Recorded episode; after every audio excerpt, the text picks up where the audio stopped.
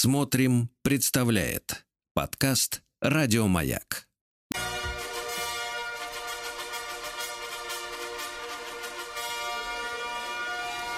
Сергей Стилавин и его друзья. Понедельник. Трудовой. Дорогие товарищи, доброе утро вам всем. Здравствуйте, Владик. Доброе утро, Сергей. А Что же, э, товарищи, как-то у нас немножко похолодало. Прошу простить за, может Я вам быть... э, так скажу, снега нет, и ладно. Да-да-да, значит, э, некоторые даже подумывают о подштанниках. Слушайте, Да. я в шапке был. Да, На ну у нас с утра плюс 4, у вас там плюс Плюс 6. Да. Хорошая, хорошая ноябрьская, я бы сказал, погода. Да.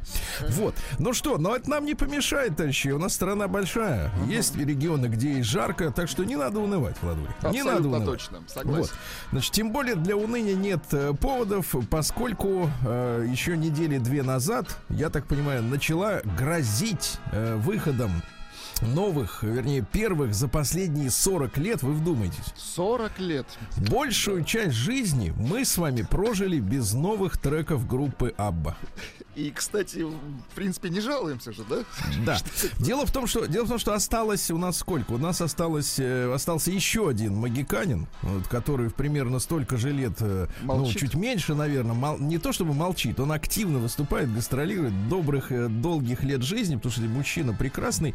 Мне кажется, Юрий Михайлович Антонов, вот он не, не Да, занимается да, да. выпуском новых треков, да, потому что он объясняет это заботой об авторских правах. М-м. Вот. Потому что, ну, выпустишь трек, а его разворуют, и ничто не... Захапают. Капать-то не будет, да, капать так вот со старыми хоть худо-бедно как-то еще действуют какие-то, может быть, отчисления, да? Да, понять можно мужчину. Вот, и песни его мы любим. А вот Абба действительно 40 лет назад она замолчала. Там, значит, пикантность ситуации заключается в том, что м, э, люди в, этой, в этом коллективе переженились по несколько раз. То есть они сначала создали одни Ну, союзы, послушайте, потом это э, другие. творческие, творческие Это люди. творческие эксперименты, это я понимаю. Вот что привело к появлению новых песен, безденежье или что-то еще. Потому что говорили, что Абба, кстати, неплохо вложилась э, в э, производство. У них были даже велосипеды Абба. Ну, Да что? Да, да, да, были даже велосипеды. Ну, в общем, жили они жили, и вот, наконец, деньги кончились. Да. То есть даже у самых популярных исполнителей Европы говорят, что в Америке их не очень любят, да? Э, Вот. э, Ну, американцы вообще не любят ничего Ну, у них иностранного. Они... своеобразный такой Да, вкус, да. Им- да, вкус Им свое. Джонни Кэша подавай. Вот именно. И кэшем желательно. Так вот, Владуля, расскажите о встрече с музыкой. Слушайте, 2 сентября, да, разродилась Абба двумя целыми треками, но клип, они всего лишь, видимо, силенок хватило только на один клип. Э, Можем фрагментарно послушать. Честно говоря, расскажите про клип. Да, э, с музыкальной точки зрения ничего особенного, но такая ностальжия для тех, кто там боготворит эту группу, наверное, прия- приятная такая новость, релиз. Но, Ну, но боготворят это те, кому никак на пенсию не выйти, да, да? весь прикол именно в клипе. Клип сделан две трети а, а, а, от клипа. Это такие фотографии, архивные видео, очень красиво смонтировано, там э, чё- ЧБ цвет. Это из, из серии «Когда мы были Вы- молодые». абс- абсолютно Мгм. точно. Вот. И буквально последняя, наверное, минута-полторы. Это, это, был, это фантастика. Они сделали свои аватары. То есть То есть, то есть молодые да, аватары. их, их вос- э, воссоздали те- тех лет 80-х, 70-х. И, и качество вот, этих, вот этих аватаров, ну, оно потрясает. Это просто, ну, великолепно. Это вот то, о чем мы так уже долго говорим, что скоро никто вообще выступать, выходить на сцену не будет. Будут работать только аватары. Обязательно посмотрите клип именно вот ради вот этой последней минутки. Ну, это восхитительно. Ну, то есть можно и перемотать сразу на Да, последнюю. да, абсолютно точно. Вот, вот собственно, Так, все, ну, что я давайте- хотел рассказать про клип. Ну что ж, надо, надо заметить, э, что Нудновато. надо заметить, что блондинки в этом году 71. То есть это, в принципе, голос 60 плюс. так, крепко. Вот, а брюнетки вообще 75. Анна Фрида, помните, там самая-то конечно. зажигательная Но была брюнетка. да. Причем брюнетка-то она вроде как шведская исполнительница, но на самом деле у нее мама норвежка, а папа это оккуп- оккупант э, не немец, э, что, который, да, войска стояли в этой самой в, в Норвегии, оккупировали их. И вот так получилась красавица Анна Фрида. Ну, про мужчин вообще говорить, наверное, не стоит. Мужчины просто талантливые. Ну, Мужчины, мужчин не слышно и ладно. Ну, мне кажется, людям тяжело, конечно, петь. Ну, конечно, ну возраст и так далее. Ну, я говорю, что это Тяжеловато. такой, на ностальжи для вот э, реальных Для фанатов. Для фанатов, да. Да, да, да. А вот э, второй какой-нибудь трек можно? Слушайте, Вот второй это- еще хуже. Давайте Я еще его хуже. Нет, Итак, я его даже не итак, загружал, Сергей Валерьевич. Ну, Что, ну, серьезно? Ну, ну, слушайте, ну он еще хуже. Ну, Ну, хорошо. Ну вот, я вот, вот, верю. смотрите, она немножко вот они э, расхорохорились чуть-чуть. Вступают аватары. Да, да, да, да, да. Слушайте, ну клип обязательно посмотрите, ну это, это фантастика, реально фантастика. Да, ну, замечательно.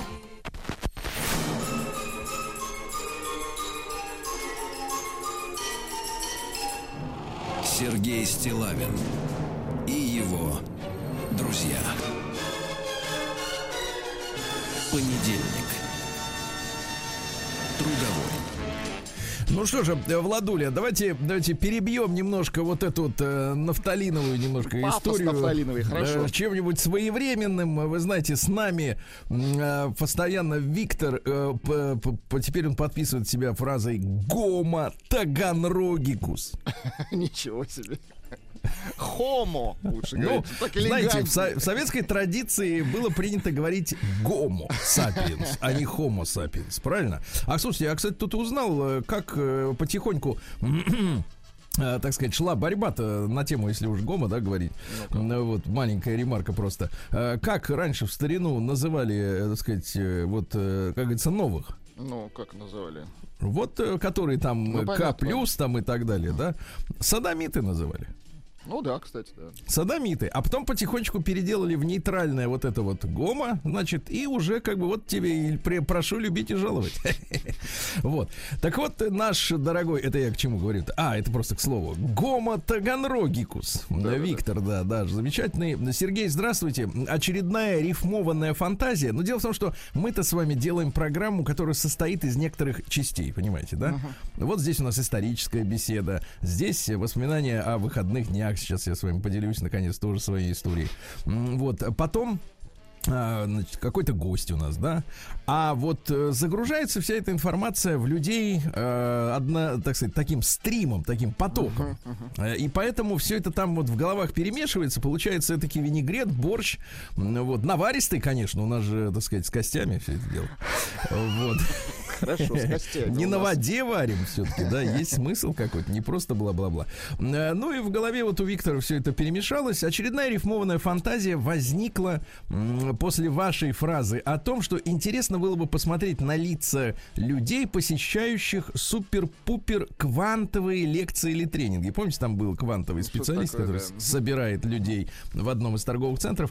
Э, Словечко достигаторство зацепило. Помним, помним, да, да, да. Ну и день сорвавшихся с резьбы, о котором я тоже узнал это из ва- вашей это программы. ваша фраза была, да. да, да. Но это праздник был официальный день сорвавшихся. Придал задумке некий сюжет. Итак, стихотворение нашего дорогого Виктора Коротких. Два веселых паренька, да-да, вон те, что с маяка, в кафешке местной собрались и малость там подсорвались. И вспомнили, что где-то тут тупые тренинги идут. Решили, кто, если не мы, спасет заблудшие умы. Нашли по адресу тот зал, один из них, войдя, сказал «Стыдоба, срамота, зашквар! Давай, заканчивай базар!» «Как вы зашли сюда, ребята!» На них орет организатор. Здесь нано-кванты-инкубатор выводит хомо-достигатор. Я медиатор, мотиватор, людских зажимов ликвидатор. А ты какой-то провокатор и друг, что рядом, насмехатор. Послушай, дядя махинатор, фигни пустой легализатор. В сторонке курит комбинатор, смотря, какой же ты новатор. Ты денег подлый вымогатор, честного люда ашкуратор. Поэтому закрой дозатор и вон со сцены убиратор. Или запустим генератор, вот этот квантовый вибратор, и улетишь в свой улан-батор. Прикинь, здесь есть и лубрикатор.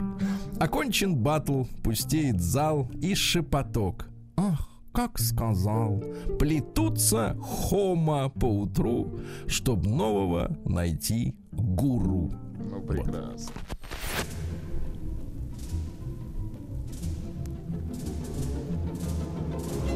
Сергей Стилавин и его друзья. Понедельник. Трудовой. Да. Ну что ж, товарищи, э, я не раз замечал, честно говоря, что вот когда в нашем эфире э, звучит что-то интересное, важное, да, то первым этот э, сюжет очередной обращает э, на себя внимание э, меня самого. Ага. Вот. э, Ну, невозможно иначе разговаривать, если ты не, не увлечен э, тем, о чем идет речь, правда? Ну, конечно. И вот э, помните, как на прошлой неделе у нас был замечательный э, мужчина в эфире, уполномоченный, титулованный, рассказывал, как, э, значит, соответственно, в э, Калуге высадился десант шеф-поваров. Мгм. Да-да-да-да-да. Да, то есть такая, есть такой, значит, проект, я так понимаю, он носит глобальный характер, называется это Гастрофест. Мгм. Мы об этом достаточно подробно в эфире поговорили. Я напомню, что... Гастрокэмп тут у нас Да. Кэмп, кэмп, да-да-да. Ну, Вот, очень спасибо. вкусно рассказывал, да. да. Очень вкусно, да. И Так. настолько вкусно, что Как я так? с, с голодухи пропитался. Вы сорвались, в общем, я понял. Да, с резьбы. Сначала с резьбы, потом с места, да. Так, так. Так вот, и там речь шла о том, что я вкратце перескажу, что команда, значит, большая команда специалистов, там, я так понимаю, человек 30, вот, э, высаживается в регионе, которому нужно, ну, например, создать э, некую э, не, не, не обертку, понимаете, это к Лебедеву, э, сказать, э, так сказать, мазюкать там, так сказать, логотипы, а вот именно создать какую-то вещь, которая бы, э, ну, привлекала э, людей из других регионов с точки зрения кулинарии. Дело в том, что мы любим покушать. Уж простит меня Рустам Иванович и его педагог по речи. Вот, но покушать мы любим. Понимаете, поесть это раз-два и побежал. Нет, все правильно. Покушать именно а, потому, что с детских времен любит. Поэтому и покушать. Конечно, конечно. Мы едим с детства. Я не знаю, когда Рустам начал есть, честно говоря. Он сразу стал есть. Да, да. А мы кушали. Да. Вот, так вот, э, и, рассказали, что высаживался десант, и изучая местные, локальные именно источники свежей пищи, ну, какие-то мясы, вот, какие-то уже производства, которые что-то делают из местных продуктов, м, изуч- погружались в местную историю, культуру, да, атмосферу полностью. То есть полностью входили в растворение с местным пейзажем. И э, затем в течение недели креативили день и ночь э, блюда вот на основе этих местных своих впечатлений и продуктов. И в частности, вот в Калуге, когда этот гастрокэмп э, в конце августа завершился, именитые шеф-повара из Москвы, Питера, местные ребята, ну, в общем, талантов-то много у нас в стране, да? М, Вот, они создали 22 блюда, плюс еще 5 напитков. Вот. А За все это им, так сказать, заплатили, ну, чтобы люди не занимались благотворительностью, да, галимой, в ущерб своим, э, ну, так сказать, детям, семьям, правильно? Вот. Им за это заплатили из специального фонда. То есть фонд у них выкупил авторские рецепты. А затем, значит, соответственно, местным рестораторам, которые уже есть в виде ресторанов, кафе, ну, понимаете, да, эти все рецептуры под- э, передают. Я, соответственно, нашего прекрасного мужчину-докладчика в эфире сказал, скажите, пожалуйста, а когда, собственно говоря, вот э, эти э, блюда уже можно будет отведать на Калужской земле? Мгм. И вы помните, как он э, сходу, ну, Сказал, понимаете, «Да вот же к- уже, вот». когда люди увлеченные, да, они, они говорят, да вот, Да, да, да, так и было. я тут же залез, значит, соответственно, на сайт, посмотрел там Калуга, что-то там выходные, что, а тут как раз смотрю, вот помните, я это в эфире обнародовал, что там должен был проводиться День города, как раз был в Калуге, и э, г- стрит фуд фест. По-русски, если говорить, э, фестиваль уличной еды. Фестиваль уличной еды. Я в эфире об этом сказал, говорю, слушайте, а вот это вот оно, говорит, нет, это же фастфуд.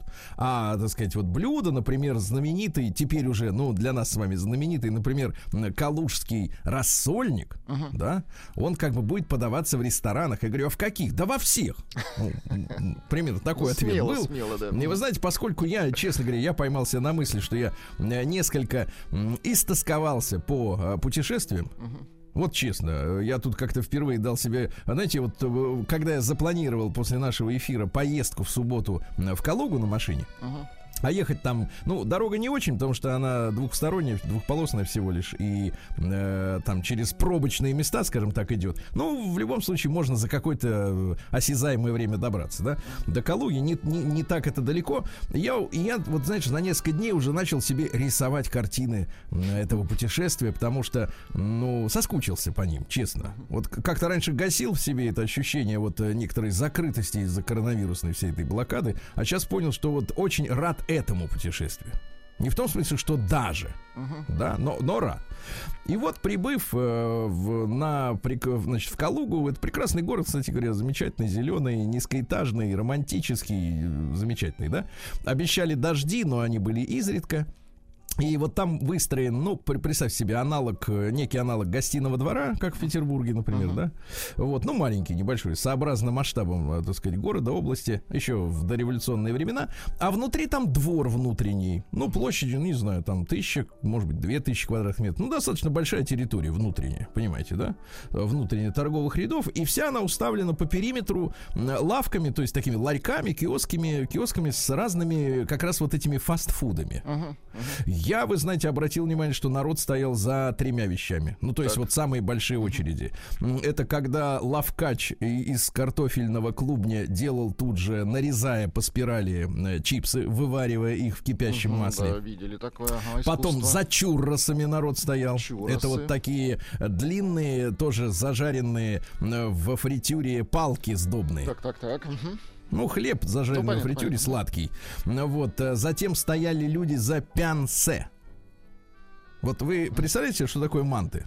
Ну, да, конечно. А это такой вот огромный пельмень диаметром, наверное, сантиметров 25, ребят. Ох, класс. класс. Да, и внутри э, свинина, курятина, ну, всякие там приправы, и плюс еще это корейская капуста. Понимаете, uh-huh. да? Вот. И все это... А блюд-то нет.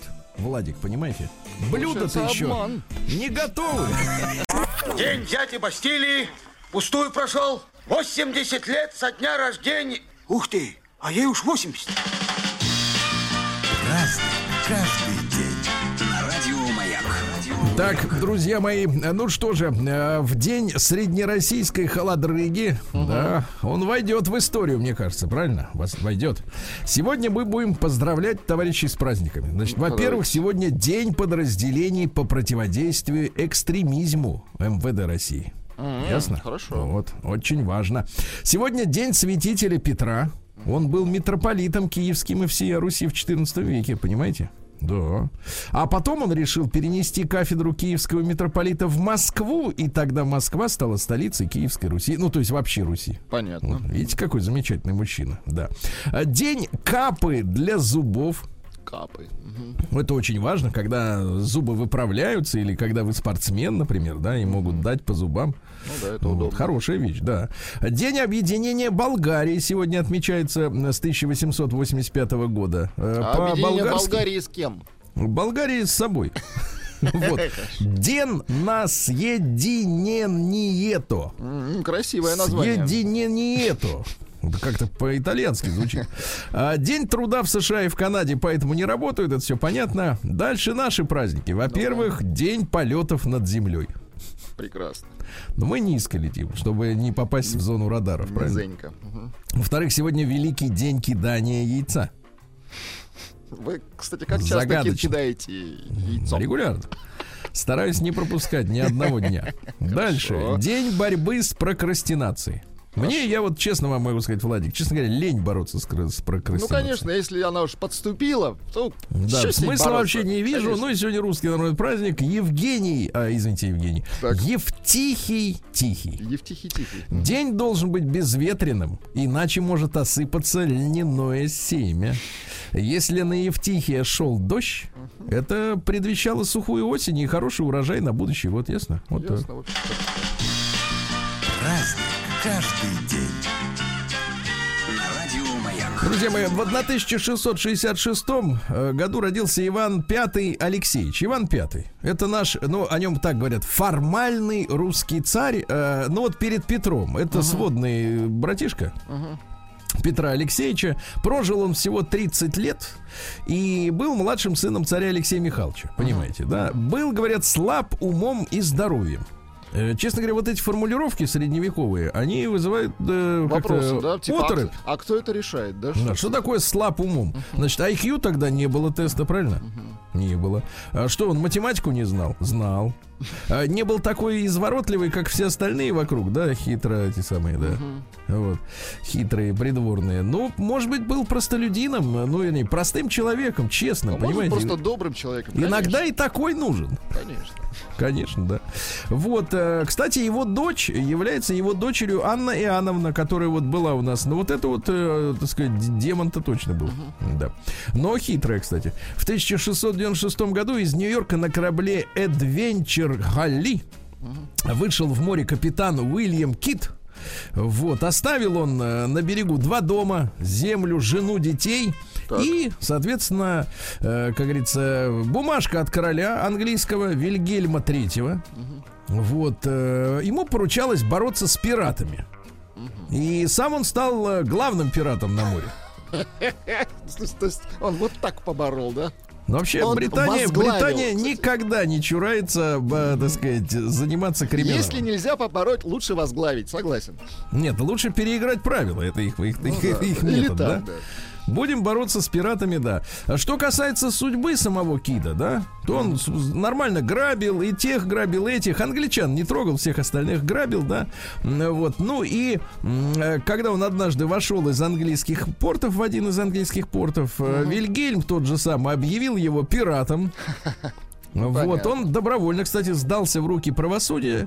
Заключили под стражу, год просидел в одиночке.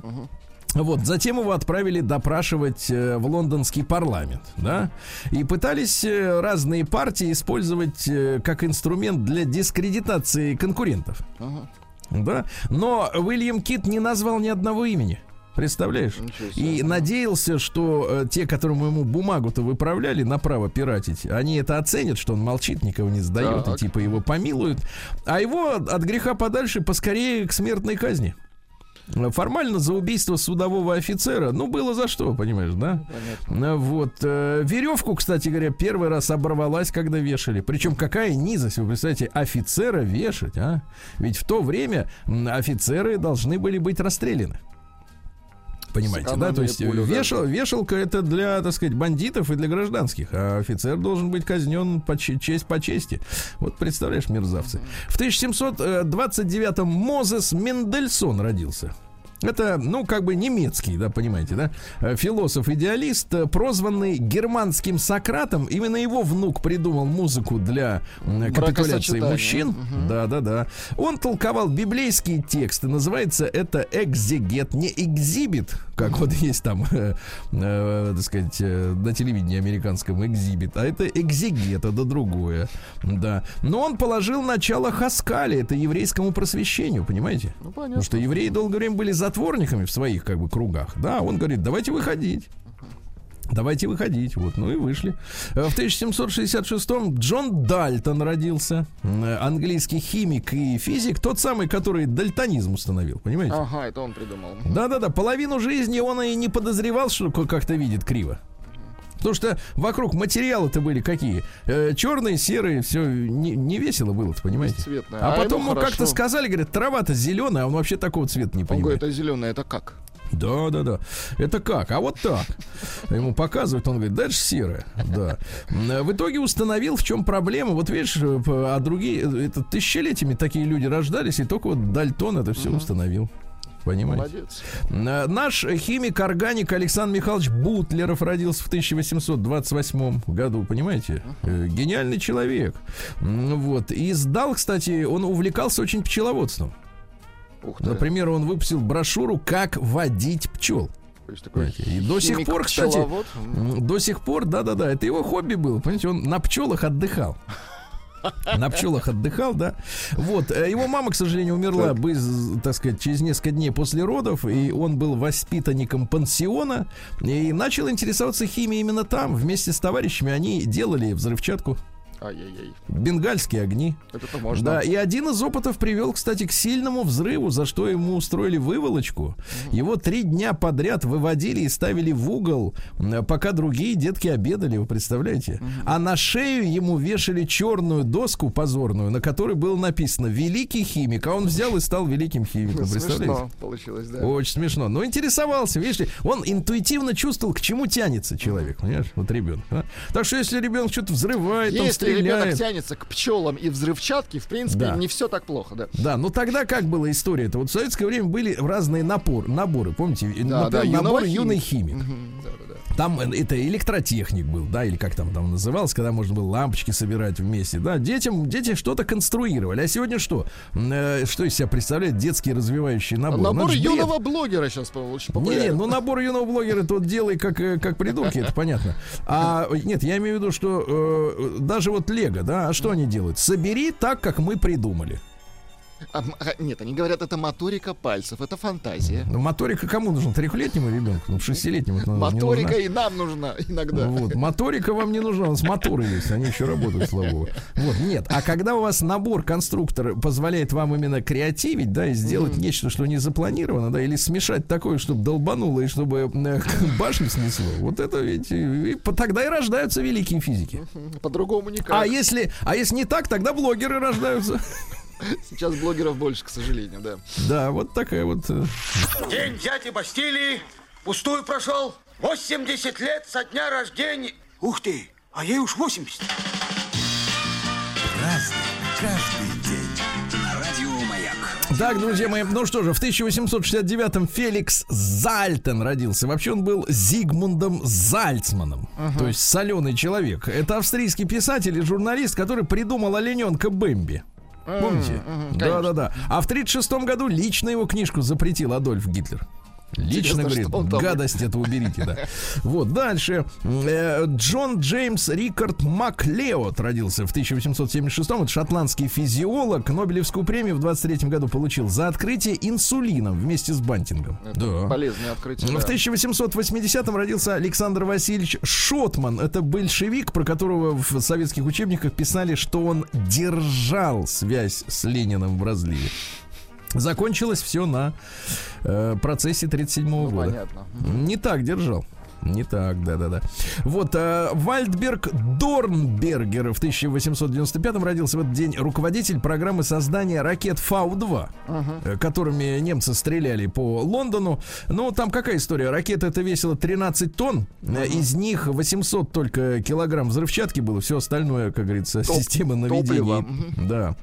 Они выстрелили почти 3,5 тысячи раз этой ракетой. А дальность была у нее 320 километров. Ну, то есть они, скорее всего, с территории Франции пуляли. Да, высота траектории 100 километров. То есть это фактически это первая космическая ракета, понимаешь? Ну, такая полубаллистическая, наверное, да? Да-да-да. Ну вот, потом он работал советником министра обороны США. Видите, никаких э, не, не понес наказаний за сотрудничество с нацистами. Да. И, кстати, в 48 году додумался до такого, то есть его денацификации он не, прочу- не прошел, и он продолжал выдвигать идеи античеловеческие. Так вот, в 48 году он придумал разместить атомную бомбу на околоземной орбите, чтобы сразу по всем Ну, чтобы пошарах. удобно было, я понял. Сразу раз и все. Ш- Зашарашиться. Раз и все, да. А, Сегодня у нас э, в 1908 Льюис Эссон, это английский физик-экспериментатор, создатель кварцевых и атомных часов, понимаете? Ну, хорошо. Ну, атомная это не наша тема, а кварцевые это Ну, уж это вся хорошо. электроника. Да. А в 28 году родился Евгений Федорович Светланов, наш замечательный дирижер, пианист, композитор. Он сначала стал пианистом и композитором, потом говорит, ну, ну это все я освоил только для того, чтобы быть дирижером. Давайте послушаем. Чувствуете руку мастера? Ну, конечно. Конечно. В 1934 году родился подонок и предатель Олег Данилович Калугин. Вот, один из руководителей Ленинградского КГБ, э, вот, который сбежал потом в Америку. Он заочно, кстати, лишен всех наград. Э, Вот, ну, по воспоминаниям коллег, э, гнида была редкостная, так сказать, да. Кстати, курировал Ленинградский рок-клуб. Ага, то есть это его рук дело. Ну, не рук, но скорее так э, советовал ребятам, как вот лучше бы написать э, Покрепче. песенку, чтобы как бы она сработала получше, да. А в 36 году в этот день учреждено почетное звание «Народный артист Советского Союза». Э, Первыми были Станиславский, Немирович, Данченко. Это два человека. Я имею в виду Станиславский и Немирович Данченко. Последними Пугачева и Янковский. Уже в 91 году, да. А, Геннадий Федорович Паликов, киносценарист в 37 году родился. Ну вот «Я шагаю по Москве», это его фильм. Шикарное кино. Да. Вот, он, к сожалению, э, с- к сожалению, повесился в 37 лет. На его, э, так сказать, банковском счете в Сбере оставалось, по-моему, 58 копеек. А, Понимаете, Ну, да? ужас. Такая грустная стихотворение. Ну, давайте грустные строки. Вот у нас Вот, хорошо. поет Людмила. В чем Да. Сразу не поймешь. Не, ну, А я думаю, чего у. Михалкова с голосом? Да.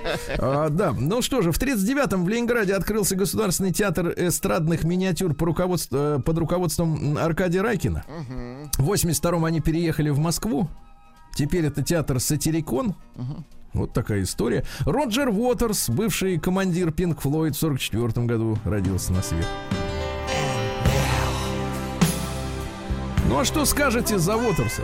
Ну что, хороший. Жаль, что они, конечно, с Гилмором немножко вот как-то разошлись их дорожки, тропинки. Понимаю. В 55 году произошел и очередной э, погром в Турции. Там, значит, регулярно, значит, э, уничтожали армян, вы помните, да?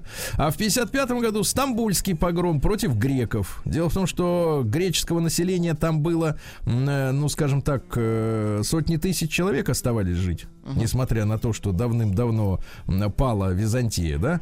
Ну и в итоге к 65 году, то есть за 10 лет после этого погрома, когда даже выкапывали из могил останки, разбрасывали по улице, представляете? Ужас какой-то. Ну Вот, э, сократилось население до 48 тысяч человек, а в 2000-м их было всего 2, 2 тысячи греков. Может быть, сейчас и вообще никого не осталось.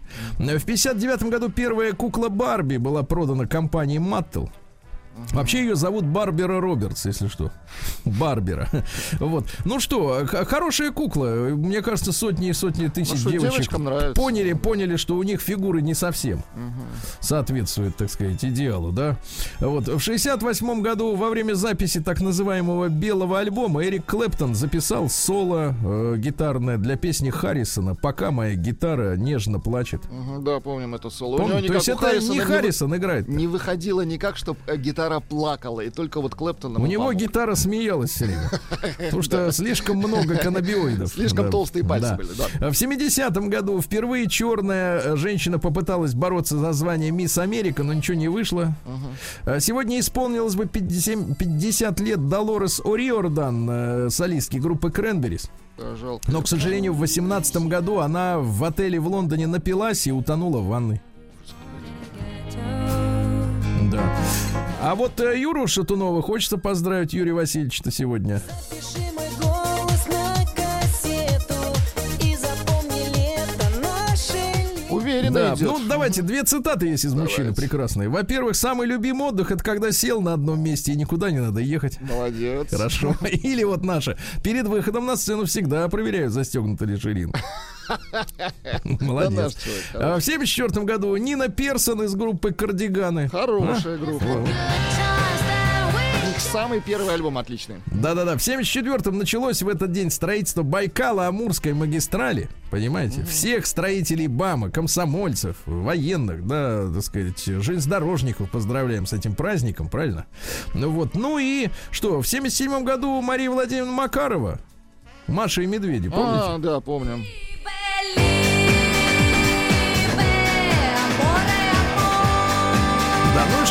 Так все казалось э, таким стерильным, ска- скажу, что в 91 году два события. Во-первых, на заседании Госсовета СССР Горбачев э, и его окружение признали независимость прибалтов.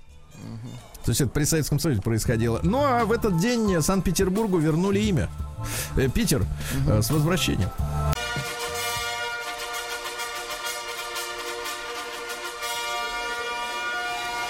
Сергей Стилавин и его друзья. Понедельник. Трудовой. Ну что же, э, товарищи дорогие, э, в, хола- в холодрыгу трудиться хорошо, приятно, да.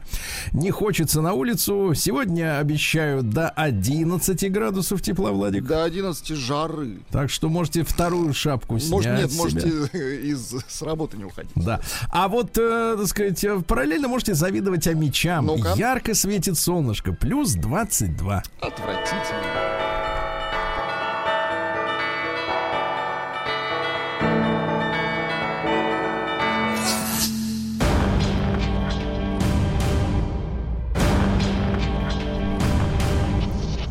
Новости региона 55.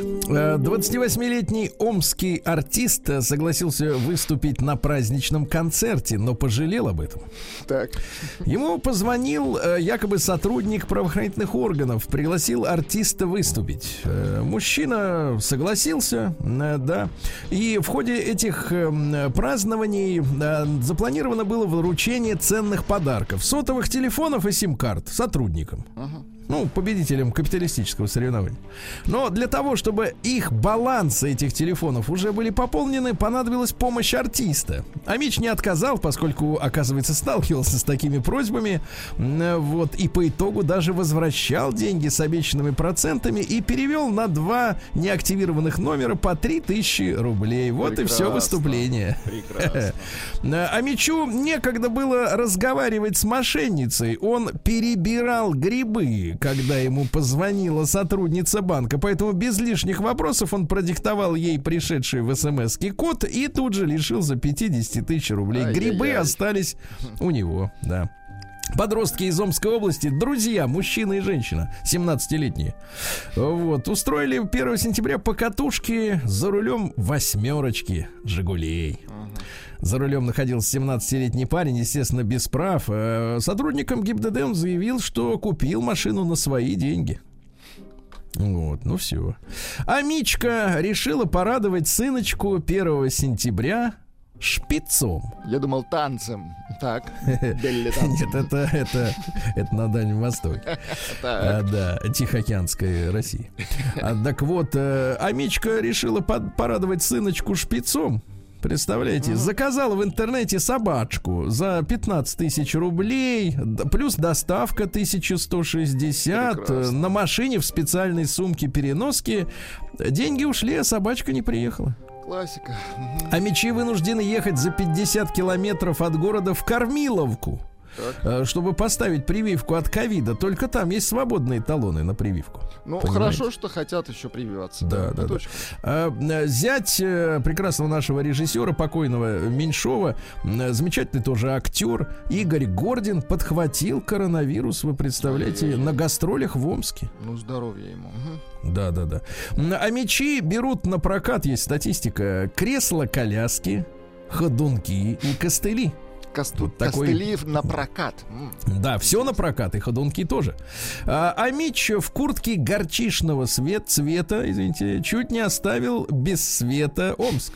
Он ходил по этажам строящегося дома ночью или в обед. Воровал кабель, сдавал его в пункт приема металлолома, когда строители поняли, что, ну, как-то не выруливают.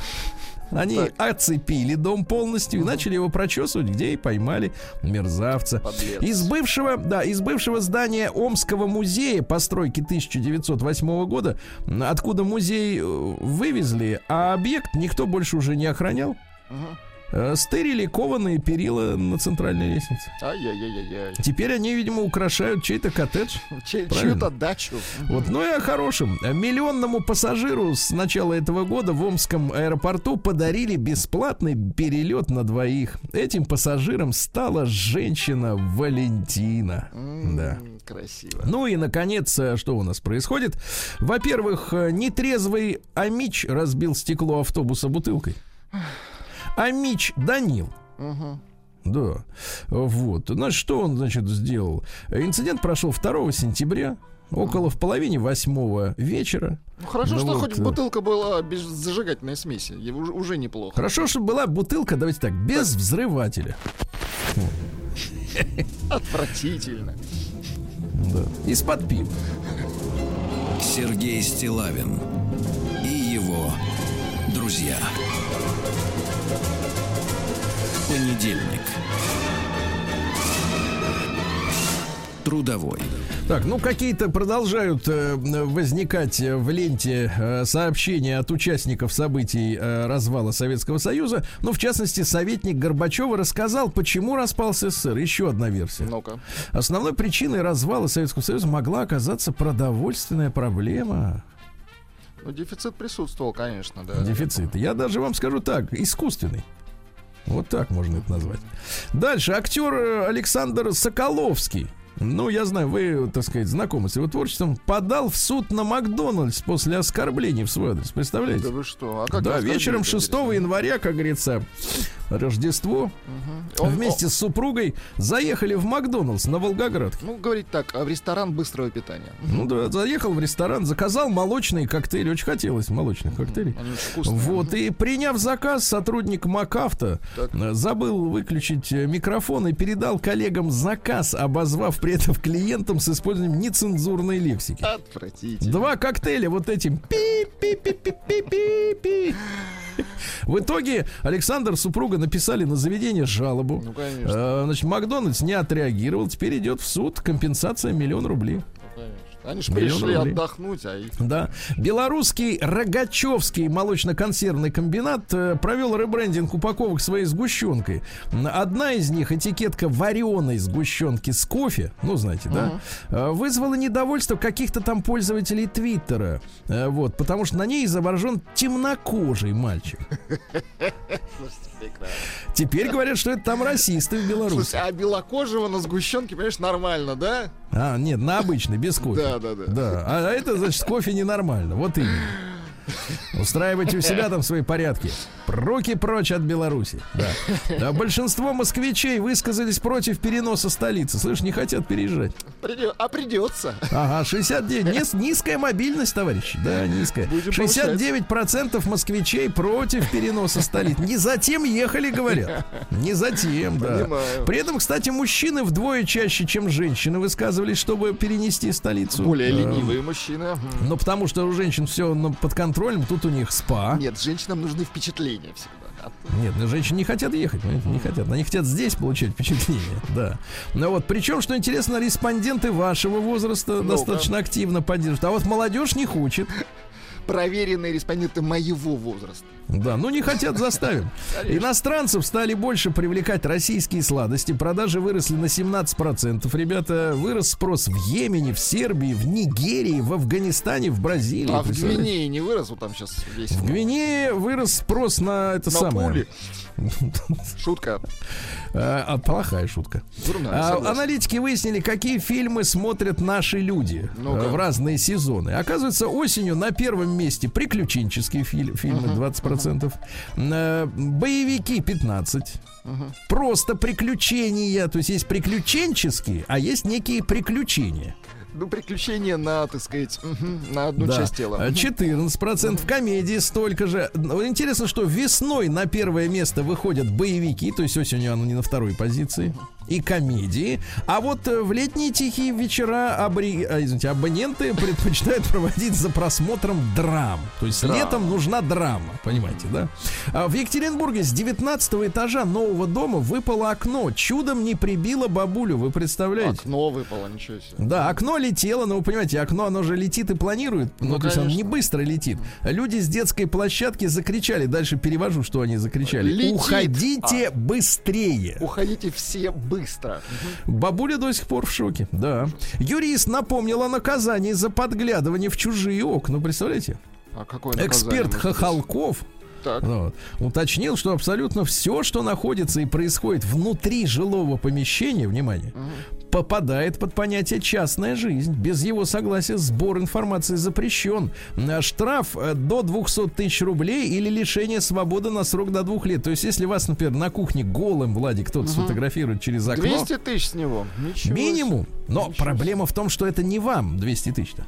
Жаль. это штраф. Жаль. Так же, как и отсидка. Это не в вашу придется, пользу. Придется трусики надеть. Да. А В Китае назвали невообразимое русское блюдо, которое едят сырым. Ну-ка. Китайцы восхищаются э, любовью россиян к салу. Назвав его пищей под стать воинственному народу. Э, Китаец пишет, что невозможно вообразить, чтобы кто-то может есть свинью сырой, а русские могут. Только они не знают, что сало называется С-сало. Нет, кстати говоря, тут премьер-министр бывшей Украины говорит, Так. что на Украине начался импорт сала. Ну, наконец-то. да? Это беда. Беда.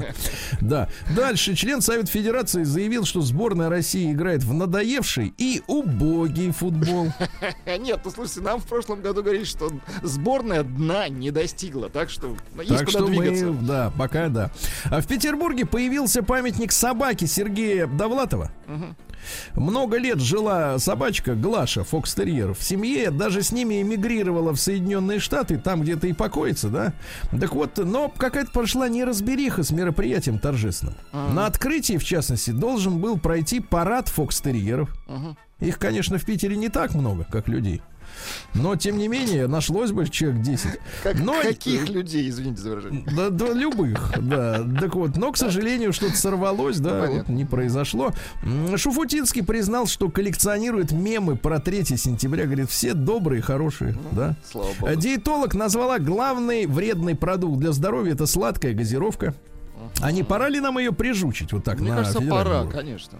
Может быть, хватит, так сказать, вот, вредить-то? детей, согласен. Да, глава Российской Академии Наук рассказал, как конопля поможет экономике Ну-ка, России. ну-ка, ну-ка, ну-ка, Дело в том, интересно. что при наличии конопли, внимание, России не придется платить трансграничный углеродный налог, так как эффективность запасания углерода из атмосферы у этого растения намного выше, чем у лиственного леса. Представляете? То есть надо вместо лесов сеять техническую коноплю. Техническую. И она будет нам еще и технические волокна давать, пеньку, Ну, понимаете? давайте Да. сделаем Россию страной конопли. Вот. Почему нет? Технической. Техническая, конечно. Техническая, конечно. А, так сказать, э, РТК. Да. Да. Дальше. Росконопля, извините. Да-да-да, техническая. Значит, дальше. В республике Коми неизвестный проник в ритуальный салон, чтобы отоспаться в гробу. Вот, видимо, наслушался бывает. нашего друга из Петербурга. Да? Вот. Э, Дальше что у нас? Звезда сериала «Последний янычар» Артем Алексеев попал в больницу с психозом. Изначально врачи подозревали у него отравление психоактивными препаратами, но Так. анализ показал, что артист абсолютно чист и был поставлен диагноз острый психоз. Да. Вот в горах Сочи выпал первый снег. Лыжники готовятся уже. Это, мне да? кажется, и в Москве скоро снег пойдет. Так, Да. Самыми востребованными летними курортами среди наших людей стали Адлер и Анапа в этом году. Да. В Москве по 100 рублей за пол-литру начали продавать воздух с патриарших прудов. какая, мерзость. Да, дальше. В Свердловской области учительницу 55-й школы затравили за видео в бюстгальтере. Я посмотрел на это видео. Ну. Ну, там, значит, женщина танцует вот эти пляски хип-хоповские с подругой. Ну, из серии «Коле- выше ноги, расшири руки. Там Ну, вот это верх всё. прикрыт. как В какой-то момент она сняла футболку и начала трясти грудью в лифчике. Ну, как прикрыт? Видно, что ходят Но ходуном Ну, это не эстетично или как? Ну, в общем-то, я бы сказал, что страшно стало. Понятно. Так. Дальше, э, так сказать, те- телеведущий и блогер Настя Ивлева рассказал, каким должен быть ее мужчина. Мой мужчина должен быть честным и просто обязан мной восхищаться. Ну, если честным, то как? Ну как, да, восхищаться. Ну как вот э, это сразу вот в одном вот э, пожелании таких. Да. Лоза заявила о желании провести концерт с голограммой молодого себя. Вот тоже посмотрел Абу и Ну, готов понятно. А у него нет подписаться. желания песню новую написать? Зачем, если есть старые хорошие? Если есть отличные голограммы, понимаешь? Да, ну и пару сообщений. Во-первых, на фоне пандемии в мире улучшилось качество воздуха. Видите, как хорошо. хорошо, да? да. Ну и что? И, наконец, э, арендаторы, э, произошло это в Москве на проспекте Мира, арендаторы сняли квартиру и выбросили на помойку диван хозяйский, а внутри хозяйка прятала 300 тысяч рублей заначки. Ай-яй-яй-яй-яй-яй. Тоже сдает хату с заначкой, Ну, тетя. конечно, тетя. Ну кто так делает? Наука и жизнь. Да, у него, видно, по разным местам распихано. Просто не все помнит, да. А, ну что же, назван симптом, указывающий на деменцию за несколько лет до начала болезни. У людей старше 60 возникает необъяснимое беспокойство. Ну, то есть не то, что тебе страшно, что за тобой придет э, полицейский, прокурор. А просто на, на пустом А месте просто вот, на пуст- тревожно. Вот он не придет, а, тебе, а все равно неприятно. А все равно неприятно. Да, А, да, вернее, да. неприятно, что не приходит. Вот. А, Первый космический перец зацвел на МКС. Хорошо.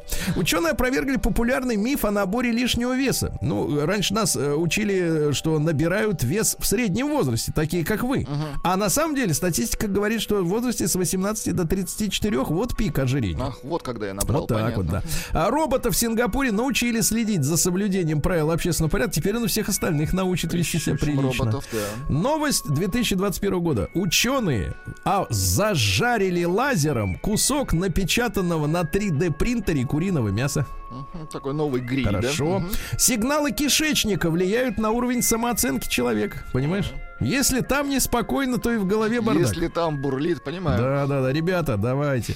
А в Германии придумали велосипед будущего, отказались от цепи. То есть вы крутите педали, пустую. вырабатываете ток, А, электричество а вырабатывает. эле- только я, мне кажется, потери большие. Нет, не, кажется вам это? Вот, ну и наконец, давайте хорошая новость про наши чипы. Вот мы все время критикуем чип чипирование, понимаете? Все время говорим, они нам там где-то куда-то, а вот а я, а нашим я верю, во Вла- нашим чипам. Во Владивостоке задумали проводить работы по вживлению наших чипов в наш организм. Вот это молодцы. Ну, замечательно. Этим я доверяю. Вживляй, Россия. Новости капитализма. Ай, да, врачи из Косово, давайте, это новость года, ребята. Достали из мужчины проглоченный Nokia 3310. А причем эти косовары эти, да, алба- албанцы, албанцы. Значит, албанец съел э, Nokia 3310. Так вот, э, он подвергался опасности. Из телефона могла вытечь э, аккумуляторная кислота. Единственное, непонятно, он его проглотил или как-то иначе как-то. Ну, тут сноровка Да. нужна. Так, Врачам удалось вытащить телефон, разделив его внутри албанца на три части. На три части, да.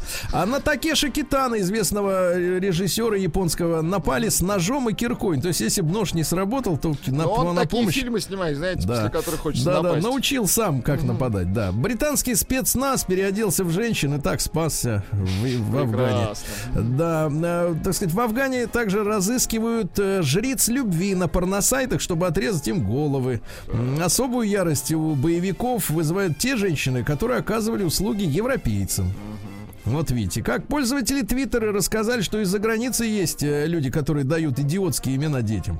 Но я выбрал два самых смешных. Ну-ка. Мальчик по имени Джакузи, Так, а второй по кличке Кокаин.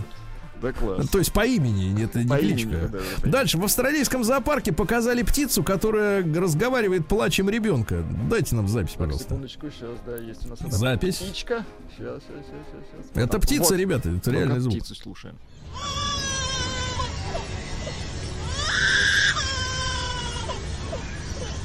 Ну, звучит не очень, согласен. Ужасно, ужасно звучит, да.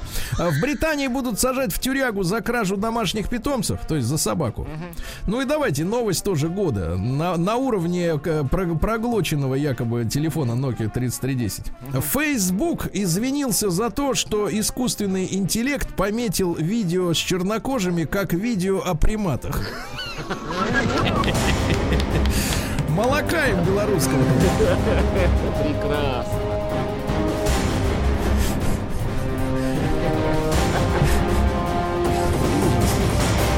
Закрыть. Россия криминальная. В Ростове папе задержали э, полицейского, который боролся с коррупцией. На- взяли его в момент получения взятки в миллион рублей.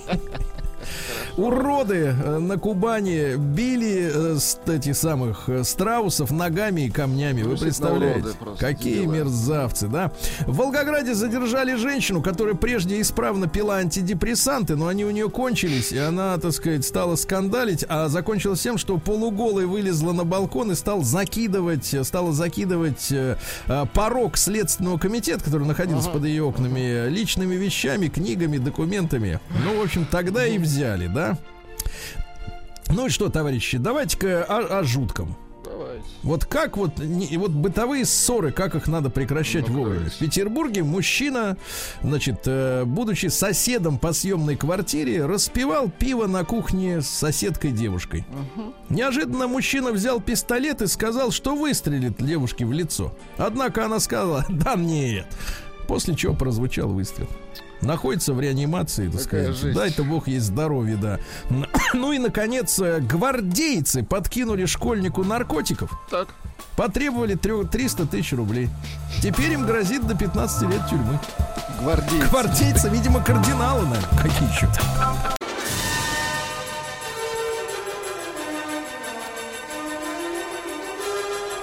Сергей Стилавин и его друзья. Понедельник. Трудовой. Друзья мои, а, ну что же, лед тронулся, господа. Лед не Я не- не тронулся, в- а встал лед. Нет, я не в том смысле, что да, холодрыга сегодня в столичном регионе, э, друзья мои, но это и замечательно, и хорошо. Э, В общем-то, в принципе, свежее воздух, понимаете, да. Хотя к выходным обещают плюс 20, так что расслабься, Владик, да. Э, Ребятушки, невероятное исследование пришло в отношении наших с вами сограждан. И впервые, мне кажется, так, ну такие цифры я вижу впервые в истории, братцы. Ну-ка. А, на вопрос, значит, э, кто должен э, в паре делать предложение о заключении брачного союза? Только 25% э, поставили четкое условие, что это должен быть мужчина. 33% мужчин 33% сказали, что в принципе предложение, так сказать, пожениться может спокойно сделать женщина. Ну, то есть, в принципе, они рассматривают предложения от женщин. Хорошо. Да, то есть, то есть, смотрите, 25% категорически мужчин против. То есть, говорит, я сам. Вот была программа «Я сама». Она, кажется, расслабила немножко людей, да? Вот, люди уверовали в том, что, в принципе, можно лежать спокойно перед телеком с чипсами. Вот, э, нет программы «Я сам», понимаете, нужна. Вот, и 33% говорят, что да ничего страшного, если женщина сделает сама предложение, просто подтянет, за... на- вы знаете, наверное, в торжественной обстановке. Мне кажется, женщина должна, как и мужчина, ну, несмотря на то, что у нее, конечно, ноги нежные, но тем Ну, не все менее. равно встать на колено, да, на- согласен. ну, хотя бы на одно, как было Ну, конечно. Лучше на два. О. О. Нет, ну, давайте пока на одно. Ну, тогда мы будем путаться с вами на какой. Нет, на два это уже семейная жизнь полным ходом, так сказать. Вот, значит, на- хорошо, на одну. Ну, На я просто за удобство беспокоюсь. На одном как-то не- вы какой спляшешь. беспокойный наш. а, удобство. так, на одном, на одном не спляшешь, вы знаете, да. А на двух спляшешь, хорошо. А на двух можно уже как-то вот ориентироваться в пространстве, да. Так вот, 33% наших мужчин не против, если женщины им сделают предложение. Ну что, а, хотите от меня э, патетических воскликов, э, типа возгласов «докатились»? Нет, нет, я сейчас буду максимально толерантен к, из, э, к, к изъявлениям мнения наших сограждан. Давайте-ка, друзья мои, короткий опрос сегодня, он важен. Давайте, короткий опрос, мы его сформулировали таким образом, вы отправляете единичку на номер плюс 7967 103 5533 через Телеграм. Просто цифру один в сообщении, да, чтобы получить цифры. Вот такой а, вопрос как, короткий. В нынешних, в нынешних отношениях вы или, соответственно, вам делали предложение? Единичка, да, вам сделали предложение, и вы, соответственно, вот на него откликнулись. Двойка, что-то как-то вот живем-живем, и вдруг так ча- начала вспоминать. Нет, он просто сказал, ну, какую тебе зубную пасту купить? Само собой закрутилось. Ну, Ну, как-то осталось. и все, да. А там и тапки под- подобрались, и зубные щетки приехали, да, ночнушечка там, и Там так далее. и так пес Без- появился, и так да, далее. и все появилось, да. Брюки клеш, да, значит, завертелось по этому делу. Да, ну и большой разговор, товарищи. А давайте-ка, ну, конечно, мы с вами э, подспудно обсудим и тему с женским признанием, да. Э, вот и Владика надо, мне кажется, на место поставить с его одним коленом. Э, Вот Меня на одном колене или без колен. Нет, вы Э, вообще на двух предлагали. Это Владик так, что поэлегантнее да. Ну, я просто человек представляюсь или внешне, как вы- Да. Так вот, и, соответственно, большой разговор. А как вот в какой, в какой ситуации вы его делали? В свое время, если, конечно, делали. Фантазеры могут, так сказать, э, слушать э, уважаемых докладчиков, да. Ну и давайте, 728-7171, код Москвы 495. Давайте начнем с Геннадия. У нас калач тертый. Ген, доброе утро. Доброе утро, друзья. Гена, ну а скажи, пожалуйста, Но- ну, ну, ведь, смотри, мы провозглашаем равенство, правильно? В жизни. Нам, Ну, нам уже быть. все мозги, все мозги перепахали этим равенством за последние лет 15. Это уйдет такая усиленная пропаганда феминистическая, да. И почему бы не привстать и женщине на колено и сказать, э, выходи, то есть женись на мне. Если а? человек хороший и нравится, конечно. Да. Не, ну я человек старый, как бы традиции. Э, Это предложение, делал два, д- предложение делал два раза, да, и Так. как-то все, первый раз неудачно все это закончилось, а второй раз пришлось э, лететь во Владивосток для этого. Так. Э, Ну ты супруги- прилетел, и как ты, как ты это сделал, брат? Как? В какой форме? Ну как, коль- кольцо, сначала Ну. с папой, с мамой пообщался, Так. ее, а потом, значит, они меня представили, как говорится, ну, говорит, выйдешь замуж за вот этого человека. Она просто не ожидала. Ну, как бы А, так сюрприз то есть тесть, э, тесть за тебя слова-то сказал. Ну, при, практически да. То есть А-а-а. они меня завели Это комнату, называется, говорит, как это называется-то сейчас? Это крипто предложение, да? сват- сватовство так называется. Ну да, да, Ну, самосватовство. сватов не Сваты не полетели в Владивосток, но вот так вот видите тещи, Личная встреча. Ну понятно. Ну хорошо, ну не готов к переменам. Ну хорошо, я понимаю. Ну что? Не, не, не готов. Не готов. Не, хорошо, Гена не готов. А давайте вот а Вячеслава послушаем. А может он готов? Слав, доброе утро. Доброе утро. Да. Почему я поражен, Сергей? Мне кажется, вы там такой муж- мужской точно совершенно боец, поэтому я думаю, что никакие не 30, не 40, 90% мужиков готовы женщине уступить, и я, например, точно, вот я удивлен, как Геннадий, что так он самопожертвованно относился к этому акту, меня, конечно, то, что называется, знаменитая пословица, я тебя за рога в ЗАГС приведу. Вот меня точно привели, я бы никогда, я бы четырьмя руками, ногами отбивался, ну, Ну, такие конечно. И точно совершенно я, я, вот я удивлен, да, что Геннадий рассказал.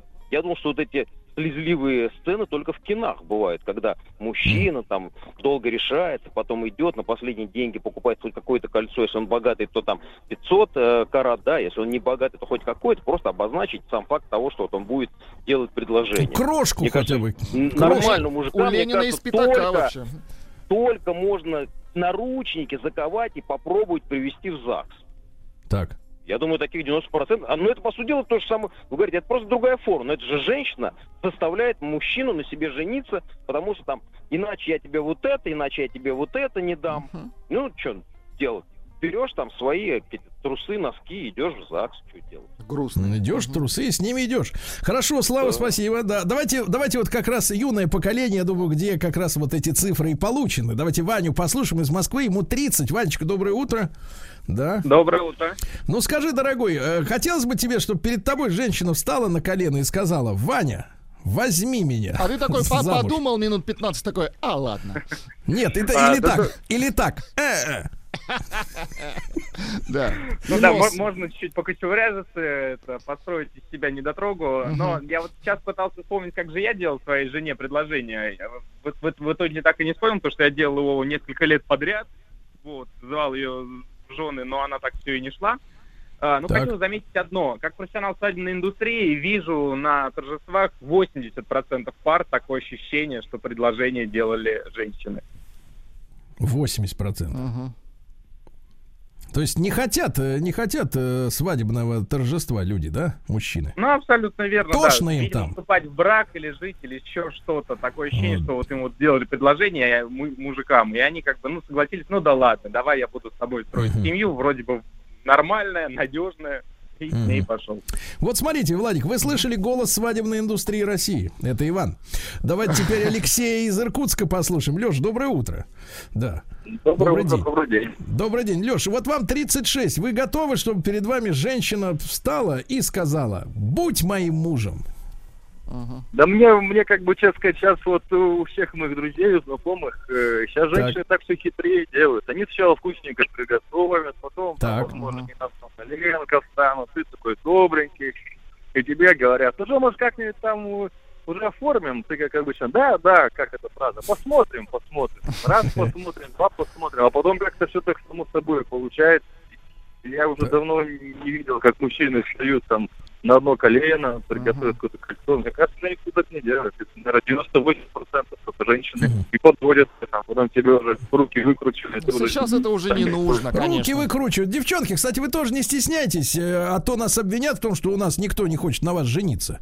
Э, Давайте 728-7171. Если вам красиво делали предложение, давайте красиво, понимаете? Как это было, действительно? Да, как это было, да. А может быть, вы делали? Так по- не стесняйтесь, пожалуйста, телефон работает. Сереж, давайте из Москвы послушаем. Серег, доброе холодное утро. Да. Доброе утро. Так, Сереж, ну как, готов принять предложение от женщины? Друзья мои, что я хочу сказать? Измельчал мужик. Так. Если уже нам женщина делают предложение, то, собственно говоря, мы с вами докатились. А это не вам Я решать, докатились мы это или нет. равенство. Они просили Это уже равенство. несколько лет, десятков лет равенства. Они хотели и получили. Это обратка конечно, пришла. Ну что вы. Они сами Ага. просили. Сергей Валерьевич, Ну, Ну, равенство-то оно мнимое, потому что когда женщине удобно, это равенство, а когда неудобно, то мужик решает. ну а что тебе неудобно-то, чтобы тебе вот женщина сделала предложение? Нет. Вот я могу рассказать о своем опыте, да? Да, как вы делали предложение? Я купил самое простецкое кольцо, там, да, за несколько десятков тысяч рублей. Так. Собственно говоря, привел девушку в кафе, никого больше там не было, я взял ее руку, одел кольцо, сказал, все. Ну и, собственно говоря, такое предложение. У нее вариантов не было. А кафе какого, так сказать, свойства? Кимчи? Нет, нет, ну вы что, ну это же предложение. Надо, чтобы красиво все было. Так, понятно. И мы уже на протяжении нескольких лет вспоминаем это как один из таких серьезных этапов нашей совместной супружеской жизни. Этапы, видите, по этапу пошли. кафе, Хорошо. это Ну, этап. конечно. Мгм. Хорошо, давайте, спасибо, Сережа. Давайте Эдуарда послушаем, ему 49. Эдуард, доброе утро. Доброе утро, доброе утро, ребята. А вот и не измельчал мужик, не измельчал. Ну-ка расскажите, Ну-ка. как- Месяц насколько не назад. измельчал? Мгм. Месяц, так? Месяц назад. Да, я сделал своей любимой женщине предложение. Как? Мы, у нас было, был период недомолвки какой-то определенный. Да. Я придумал предлог, чтобы... Ой, подождите, эту историю надо выслушать квартиру. целиком. Да, сразу Ну, после ну, короткой рекламы, как, как сделал Эдуард предложение.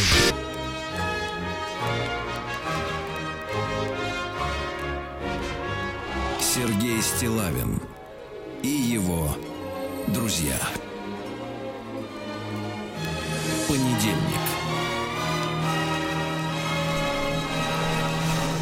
Трудовой. Граждане, ну что же, страшные цифры. Лишь 25% мужчин э, четко говорят, предложение женщине должен делать только я сам. 33%, то есть уже большая часть э, заявляет, что ничего страшного не видят в том, что женщина встанет на колено, сделает предложение, и все, и поедут дальше, к следующему этапу, правильно? Они будут говорить, что, ой, я с ним лет 7-7 лет с ним живу, и он все еще не сделал мне предложение. А он просто ждет, когда вы сделаете это предложение. Значит, ребята и девчонки, единичку на номер плюс 7967 103 5533, это наш э, телеграм-канал. Э, пожалуйста, загружайте со своего телефона единичку. Если вы сейчас э, живете с человеком, которому вы делали предложение, или он вам сделал, ну, то есть вот была, был этот этап в вашей жизни, двое просто съехались, цифра двойка, да, просто съехали. Давайте Эдуарда дослушаем, как же он неделю назад или месяц, месяц назад, Эдуард, Месяц. как это было? Месяц назад. Ну, знаете, у нас был такой период недопонимания, мы так немножечко скандалили, скандалили, я понял, что надо сделать, надо положить э, конец этому, этому скандалу. Я взял колечко своей мамы. Сколько тысяч мне- рублей она стоит, эта колечко? Ой, вы знаете, ну, кольцу, наверное, лет 50, наверное. Я не знаю, Бесценно. сколько. Мне 49, а кольцу 50. Хорошее, широкое Ну, кольцо, в кольцо. полпальца. Да, я пробрался к ней в квартиру под каким-то предлогом, что мне нужно кое-что забрать. Зашел, она стояла в шортах, в майке, я встал на колено и сказал, Алла, будь моей женой. Это кольцо моей мамы. Вот так. Мгм. А вот ты видел на лице-то, что у Аллы было в этот момент? А, Слезы. Да класс. слез. На лице слезы, а на ли шорты. Вот и хорошо. Да, вот видите, как замечательно. Замечательно. Спасибо, Эдуард. Романтично, романтично. А вот Екатерина из Владивостока дозвонилась. Екатерина, добрый день. Да. Добрый день. Екатерина, ну вы скажите, как вам, э, так сказать, Как ну, не влом будет встать перед мужчиной на колено и сказать, будь моим мужем. Ну, тут не то слово, не то чтобы взлом, это вообще не вне системы координат моих, в принципе. Так, Если вне системы хочет, координат. э, Женщину застолбить конкретную, ну, значит, он просто ждет какого-то получше до трамвайчика, куда запрыгнуть, вот и все. Так, хорошо. Как у у вас, было, как у вас было в жизни? Да, как у вас? У меня было в жизни, что вот один как раз пока медлил, второй, будучи со мной знаком два с половиной месяца, встал на колено в мой день рождения, подарил мне кольцо, сделал мне предложение, и у нас дочки уже два с половиной года почти. А, а тот сколько, сколько мурыжил ты женщину прекрасную, тот-то? Полтора Говори. года мы с ним встречались. Ну, мы не Ага. проживали вместе, мы просто встречались. Мгм. Он Просто все говорил о том, что я женюсь, я женюсь, скоро-скоро. Он был иностранец. Ах, иностранец, туда ему и дорога ему, иностранцу. Да, спасибо. Екатерина, спасибо, спасибо, да, спасибо. Давайте Лена из Зеленограда у нас на связи. Елена, доброе утро. Доброе утро. Елена, а в вашу систему координат входит э, сделать предложение мужчине? Э, сомневаюсь, как бы не, не знаю, если бы Жаль. сделал. Приличных Не, мне нет, да, вообще- мужчин? Мне вообще э, муж предложение не делал, скажу так. Мне сделала предложение подруга его мамы. Она записала нас в ЗАГС. Мы жили уже вместе где-то около года. И она, свекровь, звонит, говорит, тетя Света записала вас в ЗАГС на Красную Горку. Там очередь большая, так что идите, подавайте заявление. Вот такая ситуация у меня была. Да, романтики Так не что- густо, да, Да. Лен? Не благодари, густо. сказала. Так, Вот ладно, так, ищем, да-да-да. ищем дальше. Ищем согласную постоять на колене. Давайте Людмилу из Ростова-на-Дону. Ох, ростовчаночки, они девушки красивые, горячие, Смелые. огненные, смелые, кстати, точно смелые. Людмила, доброе утро. Да. Доброе утро. Ну А, как? ну, я, конечно, не делала сама предложение, но мне очень интересная история, как мне супруг э, на третий раз только смог сделать предложение. Так. Сначала я случайно нашла кольцо в его рюкзаке. И э, Думала, я украла узнала, где-то. он- Нет, я уже поняла, что у меня будет, ну, скоро будет предложение. И мы поехали, поехали вечером в ресторан. И, а, а он потом его перепрятал, я стою, глаживаю ему рубашку, и он носится по всей квартире, не может его найти. А я его опять же случайно нашла и знаю, где он лежит на полке, там по телевизорам. Он носится по всей квартире, его ищет, а мне смешно, я кусаю себя за щеки. Ну, не подсказали посмеяться ему? Не, не выдать. А он его нашел, мы поехали, а, лопнуло колесо, и мы вернулись назад, предложение сорвалось. Потом мы а, поехали с ним в Крым. Это был 2012 год, и он мне, а, это было тоже мой день рождения, он стал на одно колено, а, сделал мне предложение прямо на набережной а, в Ялте. Так. И на следующее утро он мне говорит, а, говорит, слушай, а я ему говорю, слушай, говорю, а говорю, твои родственники знали, там семья, что ты мне будешь делать предложение? Он говорит, да, знали. А я просто лежу, думаю, и мои уже все знали. Слушайте, а, Лю- Люсенька, скажите, а вот это у вас когда началась такая традиция шариться по вещам-то чужим? По рюкзакам. А она и не заканчивала, ну как это не шарится? То есть все Ну что ж за нужно. воспитание такое, а? Ну что ж такое? конечно. Давайте, Люся, прекрати, прекрати. Давайте Александр из Костромы послушаем, ему 35. Саша, доброе утро. Привет, привет, ребят, здравствуйте. Саша, ну ты, ты чисто, вот ты скажи, ты не оскорбишься, если она привстанет на колено и скажет, пошли в ЗАГС? Да нет, конечно, кто оскорбится от этого? Только этому никогда не бывает, конечно. А что у них, скажи, за система координат такие? Вот говорит, не входит в мою, понимаешь ли, палитру понимания жизни, так сказать. А это очень достаточно хитрая система, мне кажется. Они специально все это подводят к тому, что ну когда же ты наконец-то не сделаешь это поганое предложение, когда я наконец-то стану твоей ненаглядной. Вот, а ты изо всех сил бегаешь, тут суетишься, на последние деньги эти кольца покупаешь, когда у нас этой традиции никогда и не было даже. Вот, это традиционно, встаешь на колено, произносишь торжественную речь, и вы идете там через какое-то время в ЗАГС. Ну, я Ну думаю, ты что вставал? они- Вставал, да, вставал, Вставал. Купил, как купил, сделал, заказал кольцо, заказал. Одно себе, хорошо, деньги. Даже не молодец. стесняйся, так и говори, Одно выковал, себе, да. выковал. Хорошо, Саш, спасибо. Давайте Галину еще послушаем. Ищем женщину, которая и сама не прочь. Давайте, Галин, доброе утро. Да. А, доброе утро. Ну, Галина, вы не несколько- прочь? А, встать на колено? Да. Перед хорошим человеком, естественно. Да, перед хорошим Ну, человеком. ну, если, е- если только для хорошего, может быть. Уже Ну, поздно, да, я уже... Ну, а что в вашем понимании хороший? Вот это как узнать, что он хороший, что перед ним можно на колено встать? Ну, наверное, должен обладать рядом каких-то э, положительных качеств. Ну, например, счет в банке, правильно? Ну, Да ладно, ну что ты? ну, это не Галя, будет, наверное, это не будет являться, да, так, Галя, наверное, мне кажется, очень будет. Хорошо, хорошо, Галина. Значит, перед человеком хорошим почему и не встать, правильно? Ну, конечно. А теперь цифры. Сколько из наших живут с предложением? Из наших 70% живут с предложением, остальные так пока. Остальные ждут его.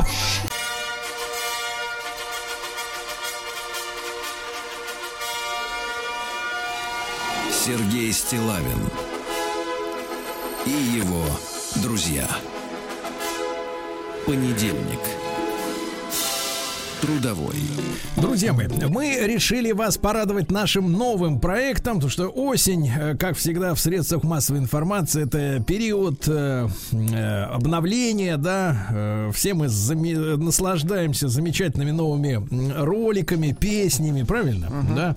Ну и э, сделать мы решили цикл под названием "Люди и традиции". Понимаете? Потому что у разных людей есть разные традиции. Э, Мне кажется, что глобальная история с рихтованием всех под одну гребенку, когда ты пьешь коричневую газировку и ешь бургер, что в Южной Америке, что в Африке, что в России, ну, это как бы история, она не выдерживает, э, так сказать, э, критики самой жизни, правильно? И нам надо с вами знакомиться с тем, что у нас уже есть, правильно? Вот. С хорошо проверенными делами. Я рад приветствовать на связи с нашей студией снова вновь э, Сергея Минвалеева, младшего научного сотрудника сектора этнологии Института языка, литературы и истории Карельского научного центра Российской Академии Наук. Сергей, доброе утро. Доброе утро, или как у нас в Карелии говорят, тервых. Э, Здравствуйте.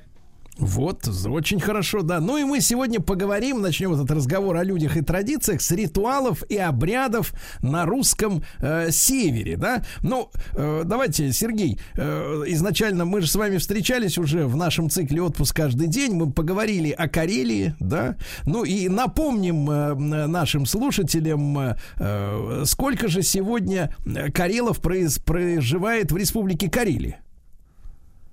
Ну, карелы это э, такой финно-угорский народ, который проживает и не только в Карелии, и та- также и в Тверской области, в Ленинградской области, в Мурманской, и в Финляндии. И в общей численности, по последним данным, их около 88 тысяч. А по переписи населения 2010 года 45 тысяч из них проживают в Республике Карелия на данный момент. То есть достаточно значительная группа, естественно, да. Вот. А, Сергей, насколько я понимаю, у разных народов, ну вот если брать э, историю, да, с, с момента рождения человека, у разных народов э, э, вот э, большой, ну скажем так, скажу юмористически, большой популярностью пользуются э, в семье мальчики. Ну, и в Индии, насколько я понимаю, и в Китае, и у нас эти, так сказать, ну, скажем так, стереотипы некие, многовековые, они очень сильны, да, а я так понимаю, что в Карелии э, существовали и специальные обряды, чтобы в новой семье родился поскорее именно мальчик, а не девочка, правильно? Да, это так. Э, Например, во время свадьбы, вот я рассказывал про свадебную обрядность э, в вашем цикле передач про Карелию в июле, который был, но я тогда не упомянул, что вот было такое, что невесты на коленке сажали какого-нибудь из мальчишки, и ей желали родить девяти сыновей и одну дочь, чтобы мальчик непосредственно был первенцем в этой семье, и побольше мальчиков и рождалось в семье. А, также на свадьбе а, мам, мать жениха кормила э, вот, невесту красными ягодами с молоком и приговаривала, чтобы дети были белые и красные. Ну, тут уже идет такая вот э, пожелание здоровья, чтобы они еще здоровые были и красивые эти дети. И она бросала, так же, как они с венчания возвращалась в невесту ячмень. Это сейчас тоже обряд э, на, на свадьбах такой наблюдается. Так вот, она бросала этот ячмень, и, а невеста э, под полу юбки ловила этот ячмень. И вот э, зерно и подпол юбки соотносятся как раз-таки с плодородием и являются символами женского начала.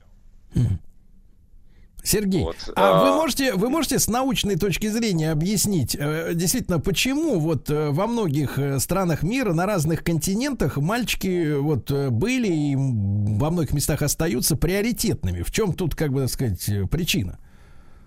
Ну, мальчик, он останется в семье, то есть они не как кормилец останется в семье, он будет дальше э, и продолжение рода в том числе, а девочка и, а за нее же еще надо ей собрать большой э, этот э, Приданное. Приданное, да, спасибо. Приданное большое девочке собрать, э, устроить ее в семью, и все. И ее, все, она уже не член семьи. Я тогда еще говорил, что э, свадебная обрядность это как бы э, невеста умирает для своего рода.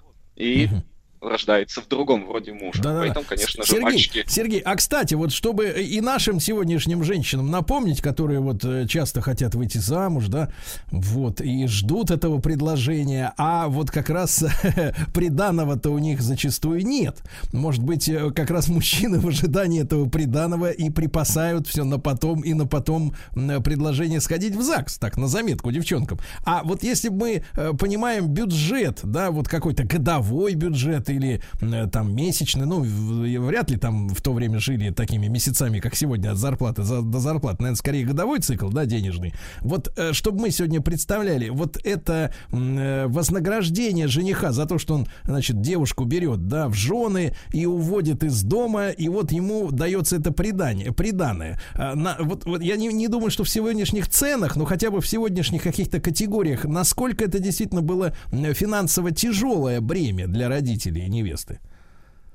Но они лишались э, какой-то части скота, особенно крупного рогатого скота, то есть корову. Это ценно было у нас в Карелии. А, лишались э, каких-то бытовых предметов, э, использующихся в быту, а, и, ну, в том числе и на се- сельскохозяйственных работах. а, И, например, в Карелии у нас был очень ценен самовар. То есть это считалось вот богатая невеста, невеста с самоваром, которая уходит э, к жениху. А, вот. Э, И как на, на- на сегодняшние, ну, сегодняшние другие, конечно, мы живем понятия и категориях, что очень сложно сказать. Ну, Наверное, давайте что скажем так, давайте скажем так, невеста невесте надо уходит- Сергей. Мерседес, а корова это О! Мерседес. Вот, точно. Да. То есть, в принципе, А, в принципе, вот самовар- смотрите, мы раскрыли, это- да, мы раскрыли сегодняшнюю проблему с тем, что мужчины, э, так сказать, тормозят э, с предложением руки и сердца. Нет у невесты Мерседеса сегодня, понимаешь? Шучу, шучу. Хорошо, хорошо. Сергей, а вот да, а вот что касается э, вот периода уже беременности, мы понимаем, что никаких этих там УЗИ, понимаешь ли, там не было, правильно? Вот, никто не знал, кто родится. А как вот во время беременности, э, так сказать, обращались э, с женщиной, чтобы как-то помочь ей, э, кого надо, как говорится, родить?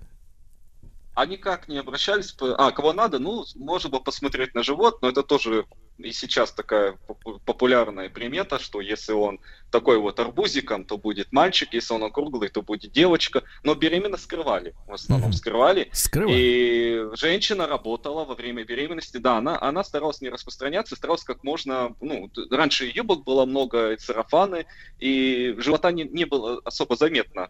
И вот тяжелая физическая работа считалась, что способствует быстрому разрешению а, а, вот, от, от родов. То есть э, она занималась под конец уже тяжелым физическим трудом, чтобы поскорее родить. И поэтому м- могло так быть, что она роди- э, рожала и в поле, и в лесу, и на рыбалке. Мгм. А, такое могло быть. Сергей, а были ли, были ли какие-то запреты вот чем-то заниматься Да. во время беременности? Да-да-да, вот ей было запрещено постригать волосы, ходить на кладбище, и похороны было тоже ей запрещено. И тут я приведу такие параллели с похоронной обрядностью, а, потому что очень много э, таких вот параллелей с э, родильной и похоронно-поминальной обрядностей, потому что как бы человек из небытия приходит в этот мир, и потом в небытие уходит. И на похороны ей нельзя было ходить, потому что считал, что она может заразиться смертельной болезнью, которую карелы называли калма. А Это переводится как с карельского, как и кладбище, как и могила. Ну и вот как эта болезнь еще тоже так именовали. Вот это вот некая сила, которая может а, навредить ребенку и саму девушку умертвить.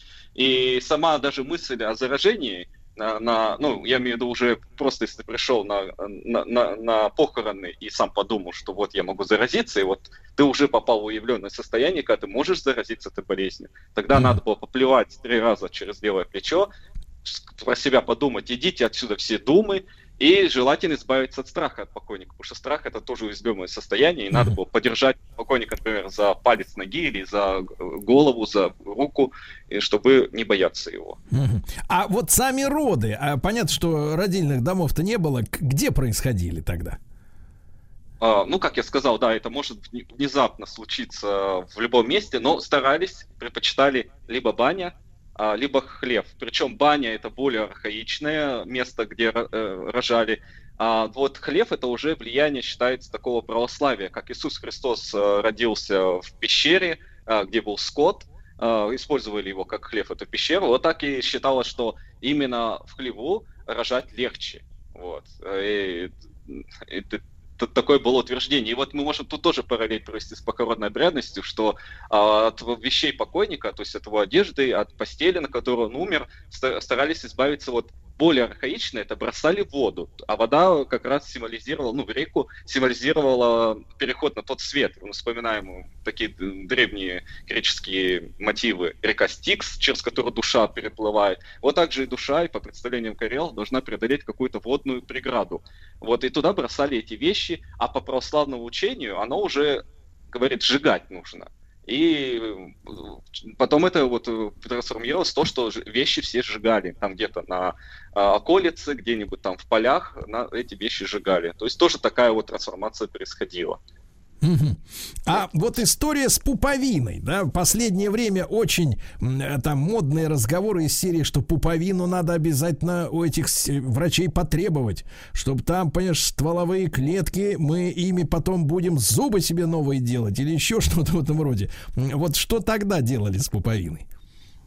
А, ну, когда вот девушка рожала, приглашали специальную, ну, принимала у девушки роды либо свекровь, либо приглашали специальную, э, э, как, э, как ее, я по-карельски помню, буабу, а, повитуха, вот, повитуха, по-карельски буабо, то есть бабушка, бабка, а, она приходила и вот эту пуповину перерезала, то есть она знала все эти а, обряды, знала, как принять ребенка. Обычно это, да, уже пожилая женщина, которая сама рожала, а, уже и, знает вот эти все обряды. А, она перерезала эту пуповину и говорила, что нужно ее... а, э, кстати, вот в Карелии помимо буабы еще встречается название наб, наба буаба, то есть пу- пуповая баба. А, и вот это она говорила, спрятать в укромное место, а, потому что ма- пуповину мальчику обычно за- мальчика пуповину закапывали в, под, э, в подпол избы или в хлеву, а у девочек пуповину прятывали в, в коневое бревнё или под потолочную балку или в косяк дверей. И так у девочки вот как раз-таки будет хорошая лемби. Если вы помните, мы с вами э, говорили тогда вот, что лемби... Да, лемби это манкость девочки такая, лемби, да, да, да, да, да. Манкость это привлекательность будет выше у девочки. И вот это вот э, позволяло ей сохранить и высокое лемби, это пуповина. И если кто-нибудь потревожит эту пуповину, кто-нибудь там и найдет его на этом бревне, то, ну, под, под потолком, то, считалось, что сдви- сдвинул пуп ребенка, сдвинул его душу. И могли начаться, то есть, ну, ребенок будет больной, или боли в животе у него появится в области пу- пупа. Поэтому, да, вот старались вот так вот сохранять это все. И А после- потом ребеночка... Мгм. Да-да-да. А после родов, э, после родов мама сразу возвращалась из хлева в дом или там из бани? А, ну вот я еще так расскажу, что нет, конечно, это не сразу было, что а, еще был такой обряд оберегания обязательно, то есть повитуха обходила место, где лежала роженица, и баню. И в руках у повивальной бабки был всегда какой-нибудь железный предмет, топор или коса, огонь, горящая лучина и икона Девы Марии. То есть во время обхода она произносила заговор, затем повитуха ставила топор перед порогом в баню лезвием вверх или острым в сторону двери. И то есть она так- таким образом структурировала пространство, безопасный участок от духа, включая самого от духа хозяина бани, байника. То есть, чтобы никто не тронул роженицу и ребенка, который находится сейчас в таком уязвленном состоянии. И вот такие вот мы видим железные предметы, топоры или коса, э, христианские атрибуты, они способствуют... То есть мы видим, что тут такой сплав э, язычества и христианства происходит. И если мы опять взглянем похоронную обрядность, то мы тоже там найдем, что покойника вынесли из дома, гвоздь порог дома запили, чтобы покойник последний был, больше в этой семье никто не умер. Также железные предметы могли поставить на око, когда проходила похоронная процессия, чтобы этот дом твой уберечь от влияния этой калмы от покойника и перекреститься. Вот мы видим такой языческий христианский секретизм повсюду. И во- через какой-то... Это, а это также ребеночка, вот это э, буабу, мыло, а, делала ему такой массаж, а, а, сжимала, управляла головку ребенка, чтобы та была круглой и ровненькой. И вот как бы эта вода смывала его принадлежность а, предыдущему э, нечеловеческому состоянию, которого он был до рождения. И также омовение покойника, когда мыли его специальные э, бабки, приглашенные, э, тоже обмывальщицы, они тоже как бы смывали с него как раз-таки уже все признаки жизни вот этой водой. Вот чистота, это, вот стерильность, это вот признак такого неживого. Приводили его в такое состояние. И мать в бане или в нежилой части дома э, жила первые 2-3 дня. Или до 6 недель у старообрядцев, которые были распространены в Карелии, до 6 недель вот она жила как бы немножко отдельно от семьи. и тоже в этом, находясь еще в переходном статусе, в лиминальном статусе. Э, Также опять посмотрим на похоронную обрядность. А, Близкие родственники умершего, пока покойника не похоронили или через какое-то еще время проходит, они тоже были в этом лиминальном статусе, в трауре, так сказать. Они не участвуют в обмывании покойного, переноске гроба, копании могил, чтобы, не дай бог, э, ну, эта смерть дальше кто-то из семьи не забрал. Э, Никто не умер. Вот. И вот, вот да, некоторое время они- она жила отдельно, в бане или в отдельном доме. Э, Сергей, и э, вот, ну, понятно, что после рождения ребеночка принято дарить подарки, да? Э, Вот э, тогда что становилось подарком э, вот новорожденным? Да, приходили родственники, соседи к роженице, вот они уже знакомились вот с ребенком и дарили, вот на зубок называлось, пироги, рыбники, которые делали из щуки, судака. Э, Более зажиточные э, семьи могли подарить ситец. Это, наверное, сейчас как коляска будет дорогая, если мы опять такой параллель э, на нашу современность переводим. Ситец дарили, да. А, Когда умер покойник, надо было подарить обязательно корову в пользу церкви, потому что считалось, что его душа вот верхом на этом животном будет переплывать огненную реку а, и достигнет с, с- с помощью нее того света. Ну и потом происходило крещение через 6 недель, священник приходил, либо сама повивальная бабка могла крестить и дома. И теперь он становился ребеночек человеком, то есть все, он крещен, он человек, и в корейском языке даже человек обозначается как рестиканзу, что дословно переводится крещенный представитель народа. Вот. И если мы посмотрим опять похоронную обрядность, то через год после смерти, вот годовые поминки, все, душа становится частью, переходит в разряд предков. Она уже не имеет своей индивидуальности, ее поминать уже после года можно не поминать, она становится уже твоим, оби- оби- твоим вот этим оберегателем. Да, Сергей, а короткий совсем вопрос. А до шести недель, до крещения, ребенок чем является? Кем он считается? Ну, считается, что у него э, нет еще души. Ему даже имя А. могут не дать. То есть на крещение дает ну, имя, вот он, ду- душа как бы появляется, вот он, ангел-хранитель его появляется, и Да.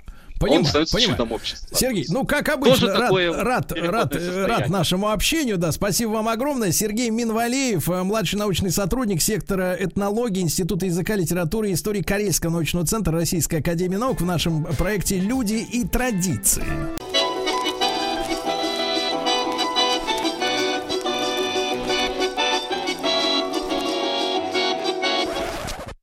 Конфетки-бараночки. Ну что же, друзья мои, наш э, проект э, «Конфетки-бараночки» продолжается. Бессменный председатель э, этого проекта Павел Сюткин, историк русской кухни, писатель. Павел, доброе утро. Да. Доброе утро, друзья. Ну и сегодня у нас тема э, будет посвящена советским кулинарным привычкам. Вот, сегодня принято ностальгировать по советскому времени, правильно? Это, как говорится, не то, чтобы не возбраняется, это тренд, правильно? Вот, и надо вспоминать, как правильно питаться по-советски. Вот, Павел, с чего начнем наши общие воспоминания? Если по-советски, сначала достать это. А, Ну, смотрите, начнем, конечно, с одной такой интересной детали. А, Дело в том, что вот вы действительно совершенно правильно упомянули, что вот эта всеобщая ностальгия по советскому времени, она и, там, и личная, и официальная, как ее можно назвать по-разному, это действительно такой э, тренд сегодня. Но, э, с другой стороны, как мы убедились последние там, недели, история у нас понятие такое, наука очень гибкая, она может меняться да, и подстраиваться под э, сегодняшние дни. А, Поэтому вот эти все привычки, которые лежат у нас э, вот, на уровне подсознания, они, в принципе, могут стать одним из таких э, наиболее, пожалуй, точных, э, точных источников нашей исторической науки, касающейся о советском периоде.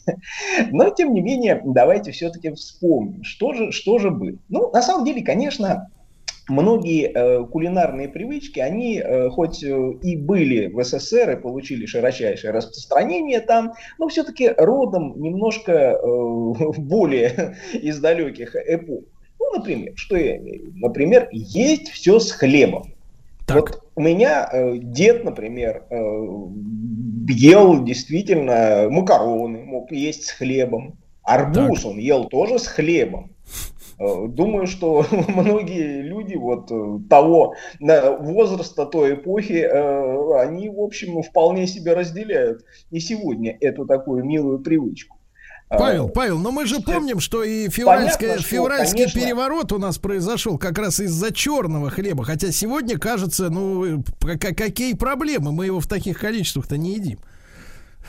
Вот э, действительно, сегодня, конечно, эта привычка умирает, отмирает, но, конечно, если обратить внимание вот на там, 50 лет назад, э, а, а то и более далекий период, э, конечно, есть с хлебом, это была давняя такая черта, наверное, русской кухни. То есть я уже даже как-то приводил эти цифры, что в начале 20 века обычный вот рабочий промышленный съедал до килограмма хлеба в день.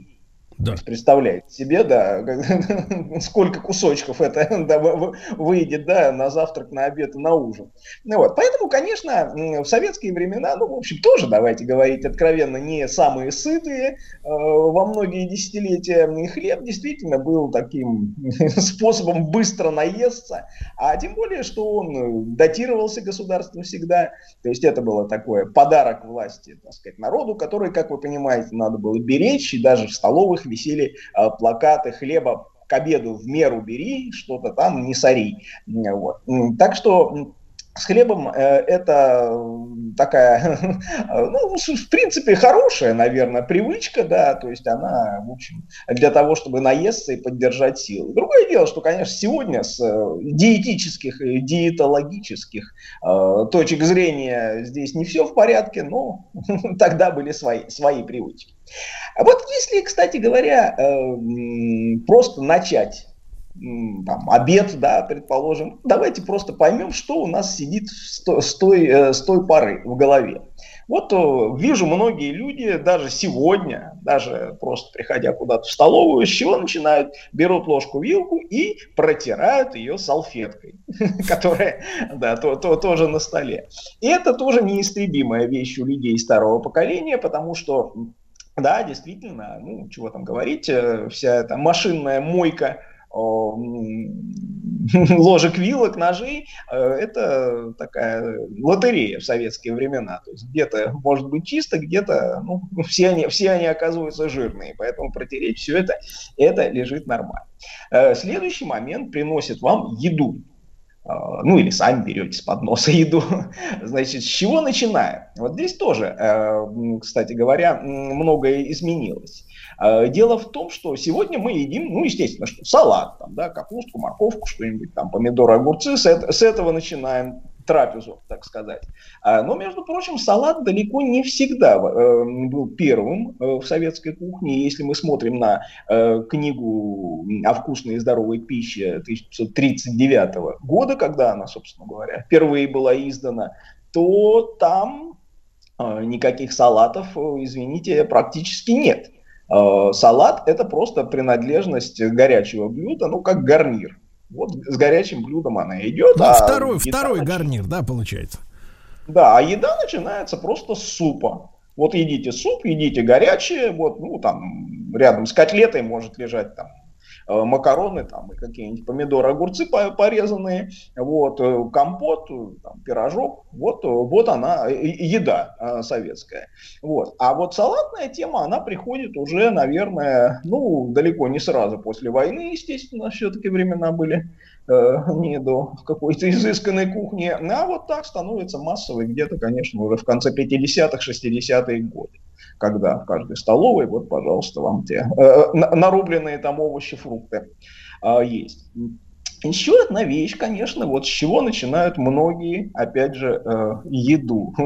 многие, ну вот наши, а, такие по возрасту уже по- по- подходящие, наверное, люди, там, 50 там, и выше лет. А, они, э, даже не попробовав еще ничего из тарелки, э, берут солонку и солят. Тот же суп, например. Я часто говорю, да ты попробуй, может он соленый уже, что? Нет, нет, вот у меня отец всегда так делал. Да, то есть независимо от того, там, я не знаю, там, в ресторане, в столовой или дома там в гости приглашаем его, да, первое, что, так сказать, у него автоматически тянулась рука к солонке, по- по- посолить. Вот э, удивительная она. Нет, на самом деле это такая массовая привычка. Да, Павел, Павел, а кстати вопрос, а когда вот начали демонизировать соль? Вот, потому что э, ей объявлена самая настоящая война. Ну, на первом месте сейчас, наверное, самая мерзкая это сахар, да, во всех видах, там и в готовых блюдах, и в газировке и так далее. А вот соль, когда начали демонизировать? Э, Понимаете, в общем, это скорее, конечно, уже завоевание последних после советских времен, потому что в советские времена демонизация продуктов, она была связана не столько с здоровьем, сколько с их дефицитом. То есть вот пропадал сахар, э, он становился тут же продуктом вредным и, в общем, э, не способствующим здоровью. Пропадая- пропадала гречка, в общем, тоже это был уже не сладкий яд, а мелкий яд.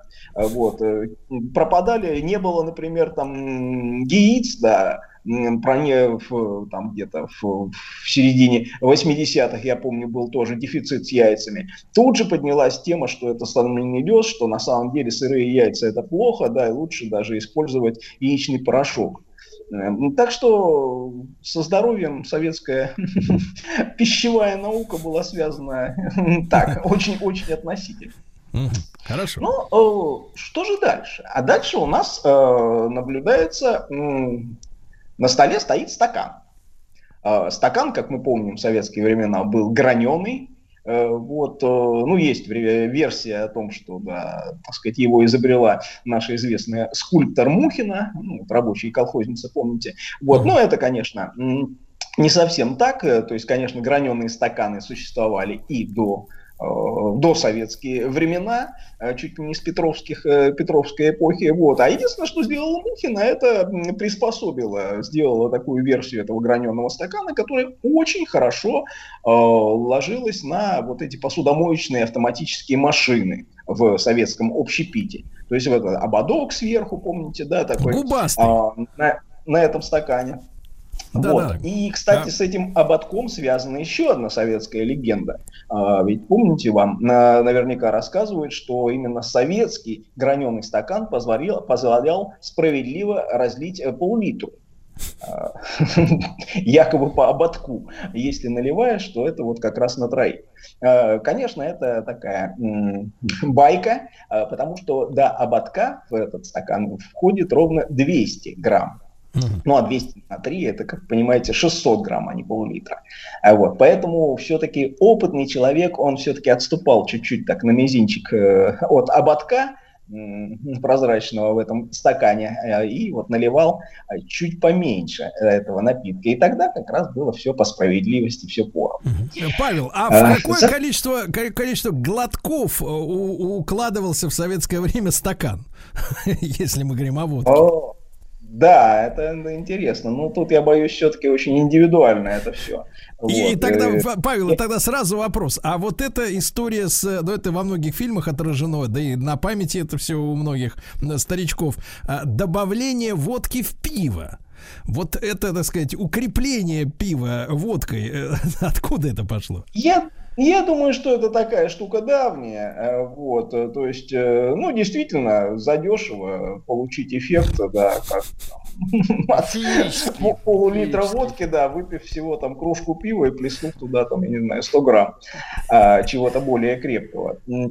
Вот, это, я думаю, такая, на конец 20 века, там, что-нибудь такое. А Вот, не, не позже. А, Тут еще интересно а, другой момент. э, Это, конечно, там водка водкой, но еще и закуска. И вот здесь мы снова сталкиваемся с такой советской очень привычкой. Помните, э, на праздничных столах э, всегда, ну, какой-нибудь там банкет, день рождения, там домашний, да и в ресторане тоже, обязательно присутствовала нарезка. Колбасная, сырная нарезка. Вот, ну, честно говоря, за рубежом много поездив, ну, я нигде не видел, чтобы вы просто на блюдечке там красиво там укладывали кусочки колбасы перед тобой, да, вот делали какой-то узор, да, или там елочкой укладывали кусочки нарезанного сыра. Вот. Это действительно, наверное, то, что сохранилось. Ну, кстати говоря, во многих семьях и сейчас есть. То есть, ну, плохо это хорошо, да, наверное, неплохо и нехорошо, просто это наша такая привычка, которая, которая есть. Ну, Э, это те- позволяет, это позволяет, Павел, распределить скудные запасы дефицитной колбасы равномерно на всех собравшихся. Это большое дело.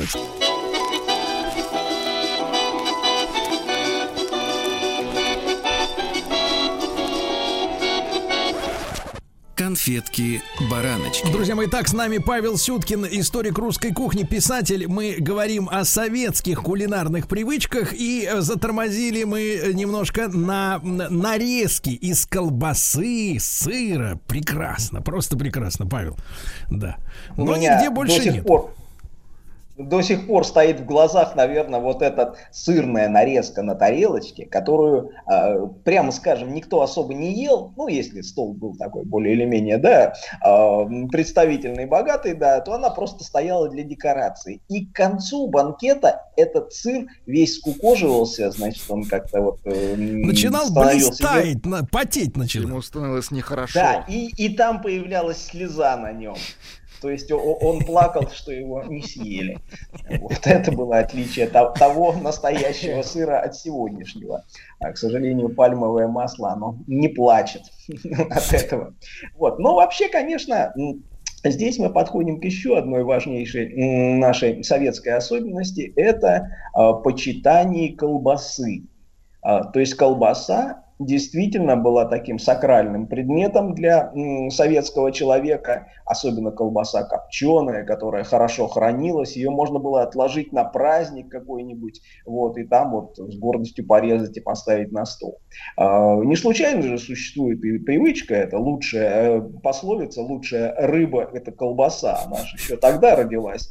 А, Поэтому почему? Да потому что по цене одно и то же примерно, а с рыбой и замучишься ее э, делать. А тут просто порезал и все, все готово, положил на стол. И, Ну, кстати говоря, Павел, и опять же, и опять же, никто не говорил, что копченое очень вредит и канцерогенное, да? Ну да, да, как-то не сильно задумывались об этом. Кстати говоря, и сегодня я вот с удивлением буквально вчера прочитал э, цифры о том, что вот за последний там год-два э, Росстат дает аналогичный и показывает процесс. Э, продукты, рыба э, заменяется, рыба, сыры заменяются колбасой в рационе уже не советских, а уже россиян. Э, Вот. э, Ну, о чем это свидетельствует, думаете сами. Э, Ну и, конечно, еще одна прекрасная такая привычка, о которой тоже стоит упомянуть, это, конечно, привычка к консервам. Наверное, ни в одной стране мира, ну, такие развитых да, стран мира, все-таки не едят столько консервов, сколько у нас. Ну, вот во Франции приедешь, ну, там, сардины, баночки, да, можно действительно взять, и то это считается такой едой, ну, скажем так, не сильно изысканной. Ну, фуагра. Ну, фуагра, да, да. Ну, что-то, конечно, есть, да. Вот. Но вот так, чтобы вот есть там тушенку, например, регулярно брать, какие-нибудь там шпроты, там лосось в баночке и варить из него суп.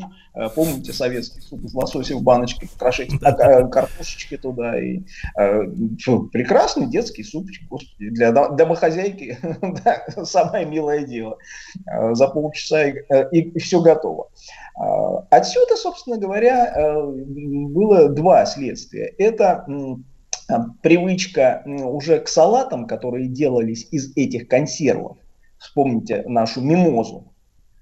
Да, когда вот опять же сайра или там, ну, в лучшем случае лосось в баночке, вот он крошился, там смешивался с яйцом, там с чем еще, вот, и возникал вот этот такой мешанный, сытный, нажористый, я бы сказал, да, салат. Вот версии этих мимоз, да, оливье и чего там еще, это было э, множество, да, они зависели просто от э, достатка, да, кто-то там смешивал картошку э, с солеными огурцами и майонезом, да, кто-то добавлял, не знаю, там, креветки или крабовые палочки, Э, это уже Павел, вопрос когда мне, когда мне мой однак, когда мне мой одноклассник сказал, что его мама добавляет в оливье вареную говядину, Так, так, так. я посмотрел на него как на врага. Больше он перестал вам быть другом. Да, да, да. Ну, на самом деле вы правы, действительно. Вот содержание холодильника, оно очень четко показывало место советского человека вот во всей этой общественной иерархии. Вот. э, В этом смысле это то, то- тоже такая невы- невысказанная черта советского общества. Э, Ну, вернемся к консервам. Конечно, конечно, там то, что было еще важный момент, это, конечно, наши замечательные 6 соток и э, ежегодный урожай с них. Вот, э, закатанные помидоры, огурцы, там какие-нибудь там моченые яблочки, кто, кто на что гораст, кабачки, конечно же, икра, э, ну икра я имею в виду, овощная. Вот, все это в банках выстраивалось на балконах, там, ну или там у кого был подпол, да, может быть, да, в, в городах поменьше. Павел, Павел, и еще надо не забыть про гриб, про гриб, который жил в трехлитровой банке и делал такой кисленький лимонадик, как бы.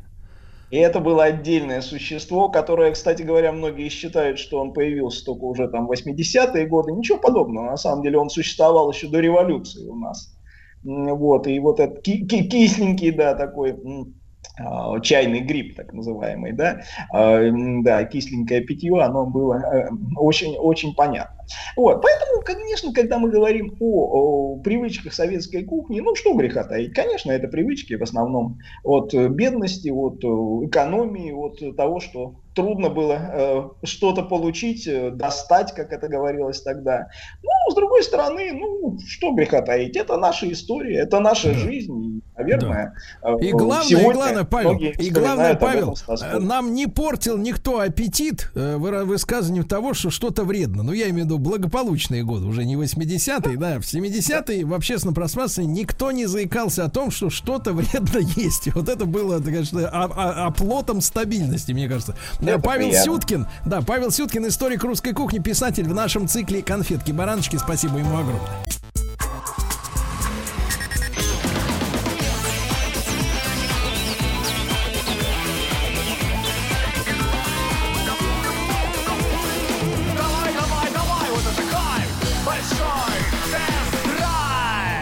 Э, ну что же, сегодня у нас понедельник, большой тест-драйв. Э, Сегодня к нам присоединится Рустам Иванович, и мы поговорим о спортивных автомобилях, да, которые, которые становятся все большей роскошью, э, чем э, возрастает дефицит на рынке современных автомобилей. Мы с вами, Владуля, задавались неоднократно вопросом, почему на вот авторынке новых автомобилей, а они за собой, естественно, тянут и, и вторичку, происходит катастрофический рост цен. Кстати говоря, Федеральная ан- антимонопольная служба, я что-то не заметил, чтобы э, как-то внимательно попыталась взглянуть на эту проблему. Да? Молчит. Э, Как видимо, других дел по горло. Считается, что автомобиль это не средств, ну, не предмет первой необходимости, а тем не менее. Э, И даже биржевики показывают, э, что в последние два года автопроизводители переживают настоящий бум притока прибыли. П- И мы сегодня с вами доберемся до новости. Фигурируют цифры, что сегодня в мире не хватает из-за дефицита разного рода, причем не только радиодеталей, не хватает порядка 9 миллионов автомобилей. Ничего себе. Вот. И дело дошло до уже, др- друзья мои, мне кажется, системного сбоя. Потому что раньше нас кормили э, такими известиями о том, что вот, мол, какой-то там завод в Китае перестал делать э, микросхемы там или еще что-то. И сейчас все наладится, тырпыр, 8 дыр. Вот. А теперь, знаете, до чего дошло? Мы с вами доберемся до этой новости. А у ведущих э, автопроизводителей, ну, скажем так, пока что премиального сегмента, да, а, нет достаточного количества тормозных колодок. Вы понимаете? Как То есть, а какое, эффекта, а, да-да-да. какое тормозные колодки имеют отношение к микроэлектронике, с чего все якобы началось? Да, мы видим же, что уже самый настоящий э, глобальный, э, так сказать, саботаж начался, да? И, видимо, э, история с э, всевшим на мель в одном из э, каналов, да, не на, слава богу, не в канале имени Москвы это произошло. Вот, э, контейнеровоз, он сбил, я так понимаю, цепочки логистические автоматические, которые были четко настроены. Ну, некий и- график, да-да-да. да, и теперь вот не находится такого умного, я не знаю, ноутбука или менеджера, который бы расшил эти проблемы, да, вот. И поэтому сегодняшний рост цен катастрофический на новый автомобиль, он продиктован, конечно же, вовсе там не курсом рубля или японской иены. Вот это именно результат целенаправленного, как мне кажется, мирового саботажа по, по э, сказать, ликвидации стройных э, систем поставки товаров в глобальном, еще раз повторюсь, э, так сказать, масштабе, да. Ну, давайте перейдем э, к другим новостям. А, УАЗ, Ульяновский автозавод, начнет производство электромобилей в следующем году. Браво! Круто. Громко аплодирую на всю баню. а уже в феврале, друзья, потому что можно сказать там в следующем году. Когда? Ну, в следующем году к декабрю. Но это не серьезно. Э, В феврале уже электрические версии УАЗ Хантер это наш э, наследник Козлика, знаменитого военного, да, вот который еще давным-давно, так сказать, оказ... служил нам верой и правдой. Так вот, будут делать в Ульяновске уже на конвейере. Причем, помните, да, пару месяцев назад были сообщения, что хантеры в Чехии, умельцы, ну, какой-то автомастерской, э, переделывали в электромобили с запасом хода 150 километров. Э, Сколько будет запас у УАЗиков, э, вот, э, так сказать, уже сделанный серийным образом, пока что подробных, подробной информации нет. Да, но там история такая, что все-таки, вы понимаете, мне вот мне кажется, да, что для электротяги нужно принципиально делать новые платформы. Ну, что по большому счету, ну, чем они занимаются? Они выкидывают двигатель внутреннего сгорания, понятно, выкидывают коробку наверняка, да? Ну, зачем электромобилю коробка? А потом ставят электромоторы и, соответственно, аккумулятор. Но машина эргономически просто запланирована под другие цели. Ну, ее надо перекраивать. наверное, Да, вы и правы, она да. тяжелая, она тяжелая, потому что э, вот во внедорожниках, да, основная проблема, что они сами по себе это тяжелые машины, их приходится тащить, и эта электротяга, она тратится не, не на перемещение, а условно говоря, на перемещение, не на перемещение пассажиров, а на перемещение вот этой железной э, штуковины, да. Э, друзья мои, э, в ГИБДД напомнили о штрафах за доработанную акустику в автомобиле. Ну, в принципе, дело, мне кажется, Салтыкова-Щедрина, оно как бы Живо. процветает. Да, многие наши писатели обращались к этим, ко всем историям. То есть вот э, у нас, когда начинается вот какая-то вот э, попытка м, как-то вот все вместить сразу в, единые, в единые нормативы, да, то как-то вот нас ни одна эпоха не уберегает от перекосов. Ну, то есть, э, есть у нас, например, э, старые классические советские автомобили, где, э, знаете, вот была формулировка такая аудиоподготовка. Это значит, что у вас есть дырка под установку э, магнитолы и какие-то пазухи в дверях, например, под установку акустических систем, да? А, А теперь сам, да. можно огрести штраф 500 рублей за то, что в автомобиль будут вставлены дополнительные динамики, усилители, в том случае, если они не будут соответствовать положениям по допуску автомобиля к эксплуатации. Понимаете, тут такой же, я возьму на себя смелость сказать, но немножко это, знаете, зашкаливает. Ну, я понимаю, надо бороться с тишиной. Это нормально. Особенно в спальных районах, да, например, на Патриках люди хотят спать. Не затем платили такие миллионы, чтобы, так сказать, еще и ночью слушать, как там кто-нибудь э, хип-хоп включает громко. Чтоб Это слушать отдельно. крестьян, да. Это отдельная история. Но знаете, у нас вот э, идиотизм норматив, нормативный. Он, например, э, ну, к примеру, вот машины, которые поставляются американские в нашу страну, ну, например, какие-нибудь Escalade там или Таха от General Motors, да, там специально выключают, ну, там, сантиметров 20 э, задних ходовых огней вертикальных, которые в нормальном варианте светят э, снизу доверху, ну, то есть до самой крыши. А у нас есть э, установка, что вот э, есть некие ограничения ходового огня по высоте. И э, чем, мне кажется, чем больше света излучает автомобиль, тем, Тем это его, да, безопаснее. тем он заметней. Мгм. Тем это безопаснее, да. Нет, у нас есть нормативы, которые вот продолжают работать. Они, может быть, придуманы там сто лет назад, но тем не менее. Ну ладно. Дальше. Замечательное заявление сделал глава Ростеха Сергей Чемизов. Да, на открытом уроке для российских школьников а, он а, заявил, что давайте, давайте прочту вам близкую к цитате фразу. Я вас уверяю, сегодня автомобиль Лада по качеству нисколько не уступает ни Форду, ни корейским автомобилям, ни тем более китайским. Они то есть автомобили Лада, намного лучше и качественнее, видите? Ну, а очень у вас. Владик, в голове что? Стереотипы. Вот что, с чем надо бороться. Со стереотипами. Да.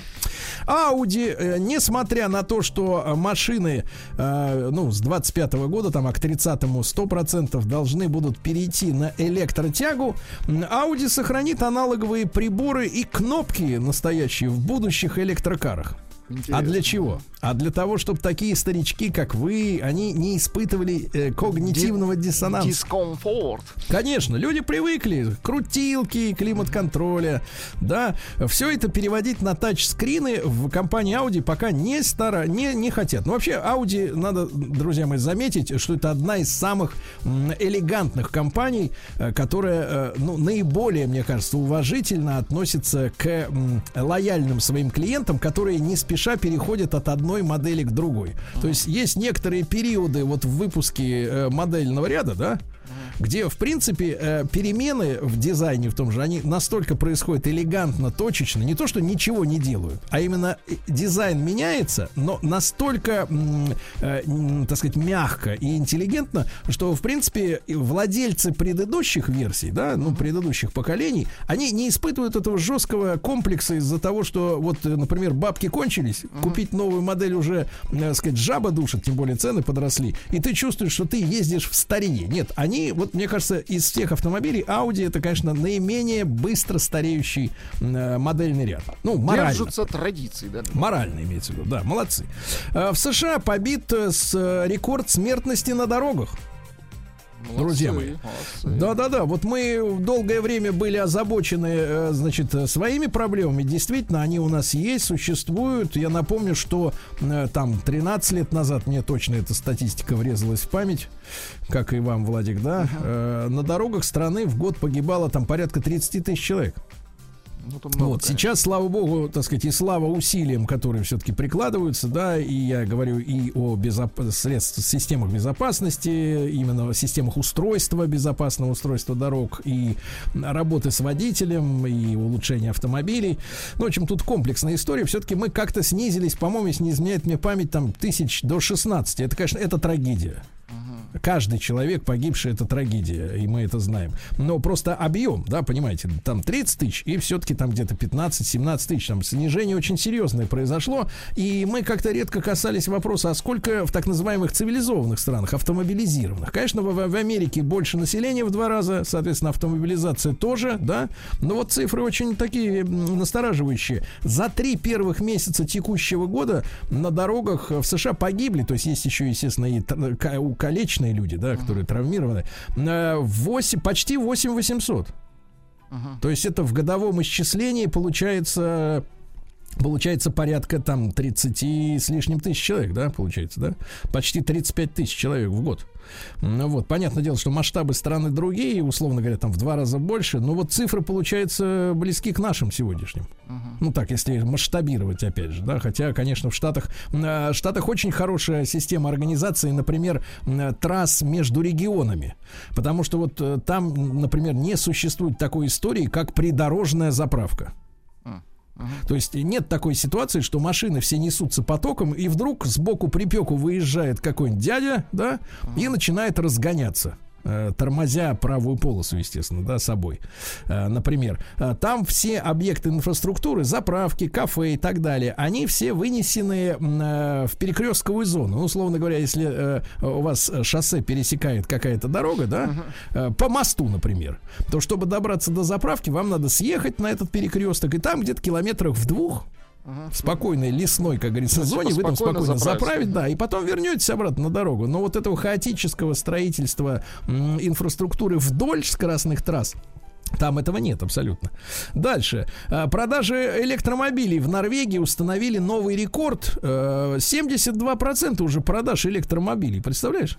Норвегия, да? 72%, да, тем более, что там холодно, и все говорят, а как же аккумуляторы зимой, когда холодно, да?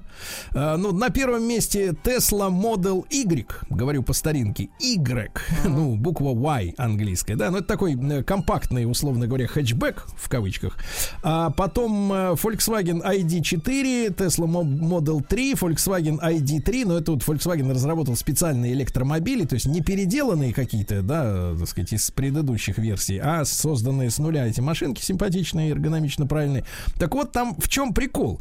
Дело в том, что мы же с вами сталкиваемся, что, как правило, электромобиль, э, который э, попадает официально на наш рынок, это дорогое удовольствие.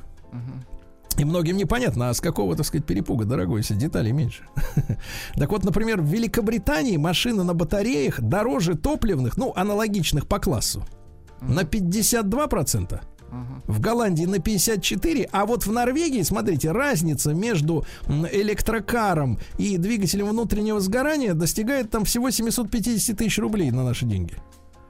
То есть, э, ну как всего? Э, Конечно, за эти деньги уже можно купить целый автомобиль, понимаете, да? Но не в полтора раза имеется в виду. То есть такая вот налоговая, правильная налоговая политика местных властей. Э, Продажи автомобилей Лада просели почти на треть. Представляете? Жаль. Да, но колодки пока есть, колодки есть. Электронные компоненты ударили в первую очередь по модели Гранта, и на первое место вышло Веста по, по количеству продаж. Вот, да. Автомобиль Apple э, появилась, э, ну, такая вот план. Есть у Apple свой, сделать свой автомобиль. Э, Появилась информация, что грядет сделка с Toyota. Toyota, А дело в том, что японцы же, они до последнего времени как-то не обращали внимания на европейские вот эти тренды по переводу всего автопарка на электротягу. Как-то в Азии это не, не так э, сильно заформализовано бюрократами. Ну и, видимо, вот это взаимное сотрудничество поможет и тем, и другим. Понимаете, да? А во Владивостоке наладят производство электрокаров. Э, небезызвестная компания Solers Auto, которая, я так понимаю, на автогазе тоже э, свой след заметный оставила. Э, намерена организовать на Дальнем Востоке выпуск электромобилей, батарей и электромоторов. Ну, видите, замечательно, молодцы. Ну и замечательно, да. А дальше. э, Лада Веста Спорт продают в Японии в два раза дороже, чем в России. За 2,5 миллиона рублей. Но, Зн- Владик, Значит, покупают так. нет, а я обращаю ваше внимание именно как составлено заголовок. Продают, если было написано в Японии покупают. Это было бы другое, да. А BMW построила автомобиль целиком из вторсырья. Хорошо. Смотришь, и снаружи уже кто-то А видишь, делал. что уже кто-то на этом ездил до тебя. Да, и, и должно, знаешь, и в организме должно стать приятно от Да, того, да, что да, э, уже Что ты не первый, да, в этой да, машине. всякий, кто не первый, тот у нас второй, как говорят у нас. Дамы. А дальше. Россиян предупредили о, о дефиците автомобильных запчастей. Вот я вас опять же обращаю внимание, ваше внимание, друзья мои, э, что не только вот эти всякие микросхемы. А смотрите, дефицит охватывает следующие категории. Тормозные колодки, диски тормозные, э, рычаги подвески, ну, то есть вся расходная тема.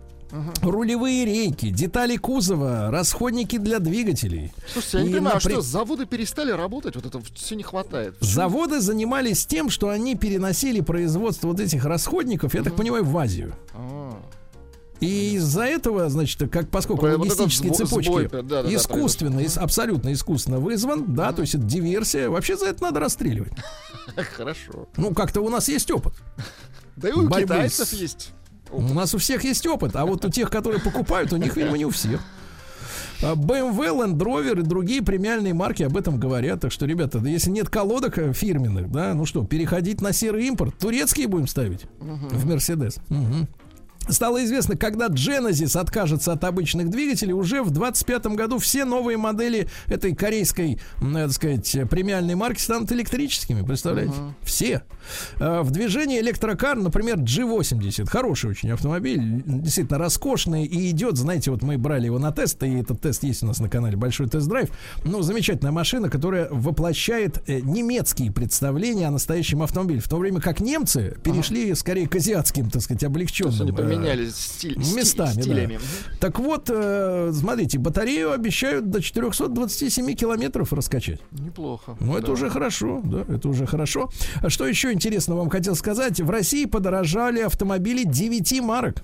Ну-ка. какие? Значит, смотрите, российские АвтоВАЗ и УАЗ, опять же, который электрическим станет в следующем году, подняли стоимость сразу всего модельного ряда. А что там мелочиться? Ну, конечно, Правильно. в- как бы впрок немножко У подняли. Хавейла, Toyota и Lexus, это у нас Азия, да, Китай, Япония, подорожало большинство машин, то есть можно найти и те, которые не подорожали, а вот Volkswagen, Kia, Peugeot и Chevrolet провели локальную корректировочку, переписав ценники, ну, на три модельки всего. Ну, понятно. У каждого, да.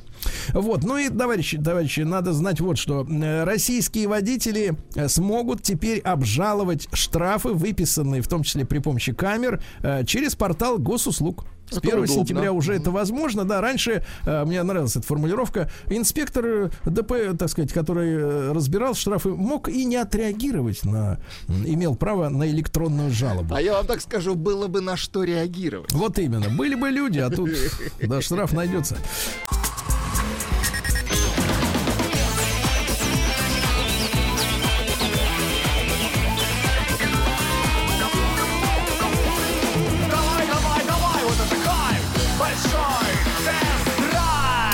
Мои, ну что же, в нашей, э, нашей студии под фанфары со шлейфом заходит Рустам Иванович Вахидов. Доброе утро. Э, Заходит, ну вот постепенно заходит. Поэтому вы пока разогреваете публику. Вот. Я хорошо, я разогрею публику, да, надо Давайте. просто понимать, что заходить, заходить это неплохо. Вот, а вот теперь можно уже и поздравить. Здравствуйте, здравствуйте, здравствуйте, Да, Сергей. здравствуйте, Извините, Рустам ради бога. Извините, ради бога. Да, Господь потерпит. Значит, э, Рустам Здравствуйте, Иванович, ну Влад. что? Здравствуйте, уважаемые радиослушатели. Ну что, 25 Ну, миллионов. сейчас, сейчас, погодите, погодите, 25 погодите. миллионов Как 25? сразу в одном выпуске Опять большого 25? тест-драйва. Опять 25 это да. хорошо, хорошо. Да, Но, делится на 5, Рустам кстати говоря. на нас Запомните, всего а трое, это нам не важная нужно. цифра 5. Да. Смотрите, Рустам Иванович, а ведь сегодня, познакомив наших слушателей и самому познакомившись с новостями э, автомобильного рынка, я скажу вам, что мы на пороге большой катастрофы. Что Потому случилось, что Сергей? мы с вами о, возмущались росту цен на автомобили, да? Очень А много сегодня- говорили об этом. А сегодня пришли, пришли сведения о том, что не только радиодетали для сборки новых автомобилей пропали, но рычаги, тормозные диски, колодки, рейки рулевые. Это тоже и у BMW, Такое, и, такое, и такое у ощущение, такое Да. ощущение, что весь мир погружается в конец 80-х годов и ад. превращается в поздний, да, да, да, и, 80-х. да, да, да, и превращается в поздний союз советских социалистических республик с этим тотальным дефицитом. Скоро не будет краски. А куда? Нет, но, Подождите, Рустам у меня один вопрос. А да. куда исчезли? Исчезли суппорта, Сергей, и рычаги. Ну, суппорта не так часто меняют. Ну, да, Хорошо, рычаги, но вот рейки, рычаги, все вот эти. тормозные диски. Тормозные кто? колодки, колодки. Хорошо, колодки, самое. хорошо. Это Я получается, думаю, это получается, что глобально мы ставим под вопрос безопасность передвижения на автомобилях, правильно, по всему миру. Вы знаете, я не удивлюсь, если к Новому году авто, авто- официальные дилерские центры скажут, ну ладно, ставьте пока турецкие, а потом, может быть, под... 6 недель дефицит А можно вот нарастить, Шесть Сер- недель. Сергей Валерьевич, можно нарастить каким-то образом колодки? А, тормозные. уже, знаете, Наверняка я я же бы умельцы сказал- в я российских сказал- гаражах используют эту технологию. Нет, нет, давайте я скажу словами из любимой нами песни из детства, только не надо, не надо тормозить. Вот, тормозите Тормо- меньше. Отлично, кстати, слоган для нашей программы. Тормозите меньше. Да. Ну вот Берегите, такой, береги э, колодки. В этой, э, смотрите, Руслан в этой связи, да, в этой связи, когда дефицит касается уже, ну просто, э, так сказать, сменных пар, этих э, комплектующих, да, которые расходников, да, это же расходники все. Конечно. Вот, а время от времени каждый автовладелец, если он владеет машиной там не полгода, а несколько лет, он э, сталкивается с необходимостью заменить планово какие-то вот эти вещи, да. Мы сталкиваем, мы переходим в новую стадию, и теперь, понимаете, постепенно, ведь вы правильно сказали, дефицит 80-х, но я не, я скажу вам так, мы пережили с вами тот момент, о котором мечтал Остап Бендер, когда он говорил, что автомобиль не роскошь, а средство передвижения, так? И мы обратно возвращаемся в ситуацию, когда человек вообще за рулем это уважаемый, обеспеченный человек, потому что он где-то достал эту долбаную рейку для своего Если, если он не является сотрудником дорожно-постовой службы. А может быть он завсклад или товаровед, Да, как и было да. раньше? Или врач, уважаемый. Руководитель облпотребсоюза. Да-да-да. Руслан Ильич, ну, смотрите, на фоне того, что нет реек для обычных автомобилей, конечно, говорить об M-Performance от BMW... М4, в блес- М4. Да, э, Да-да, М4. Значит, в блистательном зеленом цвете, потому что только немногие авто, автопроизводители имеют смелость использовать этот колор для своих тачек, потому что, ну, зеленый традиционно ассоциируется с какими-то немодными цветами. Ну да? почему же? А у вас патриот, Сергей Валерьевич? Это модный в, в местах боевой славы. Вот. Нет, здесь Слушайте, совершенно другой ребята не оттенок. боятся, ребята Да. не боятся в Ульяновске.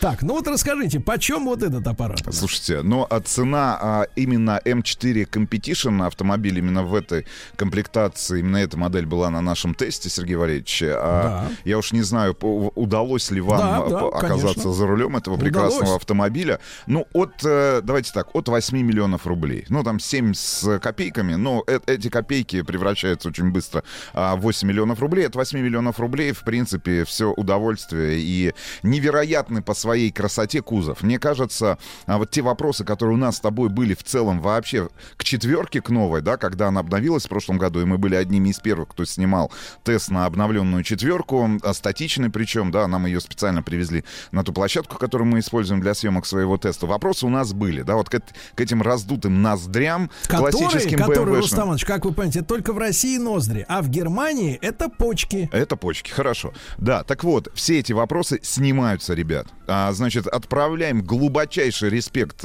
всем тем дизайнерам, которые принимали участие в создании конкретно этой версии BMW э, четвер- четвертой серии M4 Competition. А, нет вообще в целом, наверное, никаких вопросов, за исключением, может быть, одного. Это, конечно же, шумоизоляция. Мне вот, честно говоря, было не очень комфортно с точки зрения акустического ком- комфорта, извините за тавтологию, находиться за рулем этого автомобиля. Во всем остальном идеальный, а, спортивный, а, классический, причем при, э, ну, в данном конкретном случае, да, классический спортивный автомобиль на каждый день, кстати говоря. Я не знаю, э, как будет этот автомобиль вести себя на зимней дороге в условиях э, российских, э, ну, давай так, в условиях эм, эксплуатации там девятимесячной, да, там вот это лето условиях исключаем просто. лютой зимы. Да, лютой зимы, но в целом очень приятное впечатление а, конца лета, начала осени 2021 года. И, ну, ну, глубочайший, правда, вот глубочайший респект, если так можно сказать, э, создателям этого автомобиля, потому что в этой версии, если говорить об экстерьере этого автомобиля, ну, они сделали все, чтобы а, этот автомобиль в линейке вообще в целом BMW был самым красивым на текущий момент. Ну, я, ну это, это, я, честно говоря, не представлял, что четверку можно сделать такой красивой, да, потому что вот ту четверку классическую, да, там, ну, стандартную, которая стоит на конвейере, когда мы с тобой ее видели, ну, в жизни она смотрелась, ну, как мне тогда показалось, не очень гармоничной. В данном конкретном случае вау-эффект э, и не только цвет обеспечивает этому автомобилю, но в целом вот те решения, связанные с более брутальным капотом, да, с э, боль- С больше- выштамповками с выштамповками новыми. Короче, это супер тачка, а, причем стоит она не так дорого, например, да, как... Как хотелось бы. Нет, ну, как а, другие автомобили, которые можно было бы назвать и которые не можно, а называются спортивными купе автомобилями. Ну, в общем, класс. Я что могу сказать? Автомобиль получился. Да, и надо сказать, что, друзья мои, конечно, от спортивного автомобиля мы ждем, опять же, повышенного износа колодок, вы понимаете? Да, да, поэтому, если вот вы вдруг обратили свое внимание на M4 Competition м, э, с двигателем трехлитровым, да, и мощностью там 510 лошадиных сил, ребят, понятное дело, что а, колодки гораздо быстрее будут изнашиваться. То есть давайте так, первая, первая степень новых, так сказать, вот э, новых, новой оценки э, общества, да, и состоятельности женихов, например. да. Насколько, Пер- насколько б- часто вы можете позволить себе менять колодки? Нет, нет, нет. Вот вы правильно, правильно, Саша. Первое, первое это сам автомобиль, и во-вторых, а как часто он на нем выезжает? Потому что вы помните, в советское время было, вот вы говорите, не знаете, как зимой, а ведь в советское время было принято до конца 70-х, а поскольку Вообще не не было вы- зимней не- резины, да-да-да, не выезжать. зимой не пользоваться Да, автомобилем. Сергей Валерьевич, Да, вполне поэтому- возможно, нас ожидает такая Да. зима. Да, поэтому не зря и гаражная амнистия об- об- объявлена, потому что в теплом гараже машина должна дожить до следующего лета, чтобы вы могли До пару раз съездить в. Макдональдс на нем.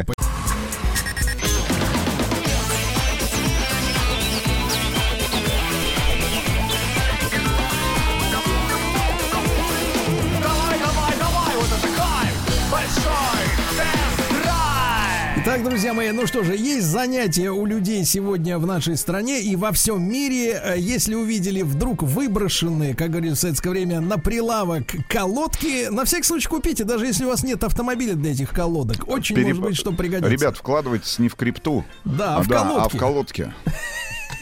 Так, ну и второй спортивный автомобиль, Да, который, я Audi. так понимаю, заметно, заметно дороже, чем BMW. Честно говоря, честно Заметно. говоря, даже я был удивлен стоимостью автомобиля, который находится сейчас на нашем тесте. Это Audi RS6 Avant.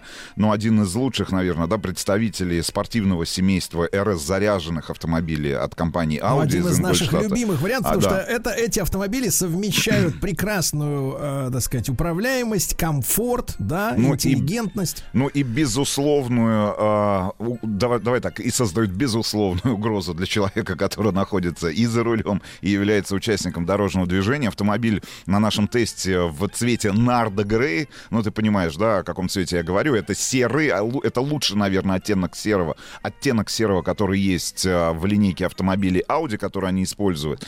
Ну и самое главное, конечно же, это очень быстрая пуля, ребята. Это может быть самая быстрая пуля и самая угрожающая вам и подлая, м, провоцирующая вас. Вы про э, штрафы? да, я, да, да, да, к большому сожалению, я, честно говоря, не представляю, какое количество штрафов э, придет после этого теста, который мы будем а, обязаны оплатить за нарушение скоростного режима, потому что, несмотря на свою красоту безусловную, да, а, это один из самых красивых, наверное, автомобилей, несмотря на то, что, опять же, извините за тавтологию, это универсал, это сарай, это просто сарай. Сарай, который является, ну, одним из самых ярких представителей лучших автомобилей, наверное, да, которые создаются автомо- автопроизводителями на последние лет 20 или 30, наверное. И автомо... это фургон, причем, да, ну, по- по-хорошему. Фургон в хорошем смысле этого слова, потому что он постоянно заставляет вас куда-то гнать. Это автомобиль, из-за которого невозможно вот а, просто остановившись выйти из-за руля. Ты наслаждаешься а, каждым На- мгновением. Наслаждаешься дрожью в коленях. Нет, ну ты наслаждаешься каждым мгновением, которым, да, которое ты проводишь за рулем, в, значит, в прекрасных спортивных ковшах этого автомобиля, находясь рядом с этим автомобилем. И если вот Audi M4 вызывает вау-эффект, ну такой, ой, кл- какая классная зеленая тачка, то здесь у людей вот этот, безус... знаешь, вот этот животный страх перед этим автомобилем, когда он просто стоит припаркованный, потому что ни у кого не возникает вопросов, э, что это зверь, а зверь, которого невозможно приручить, э, потому что те самые там 591, ну по факту О, 600, Господи, какой 600 налог? 600 лошадиных сил и 800 ньютонов крутящего момента, V8, битурбо и Слушайте, а коробка идея, передач. Рустам Да, Сергей Валерьевич. Иванович, у меня идея.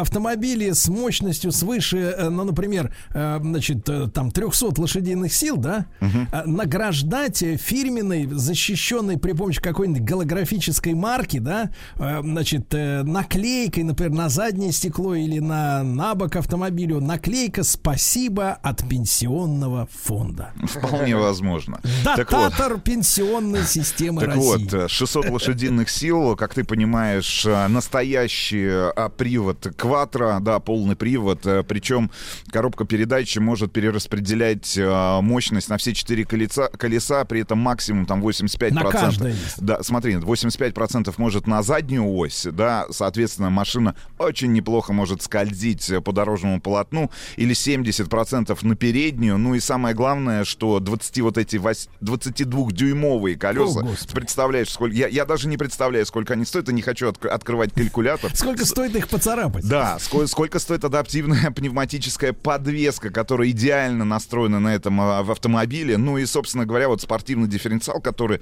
э, установлен на задней оси, может распределять крутящий момент на заднюю часть, передавая до 100%, это удивительно, э, доступного крутящего момента на одно заднее колесо. Ну, д- д- д- давая возможность... С ума сойти. С ума сойти, вот да. вам чуть- и за что деньги. да, чуть более, э, ну, давай, невозможно говорить более, увереннее чувствовать себя на дорожном полотне. Ну и самое главное, конечно же, это вот те ощущения, которые ты получаешь, нажимая педаль акселератора.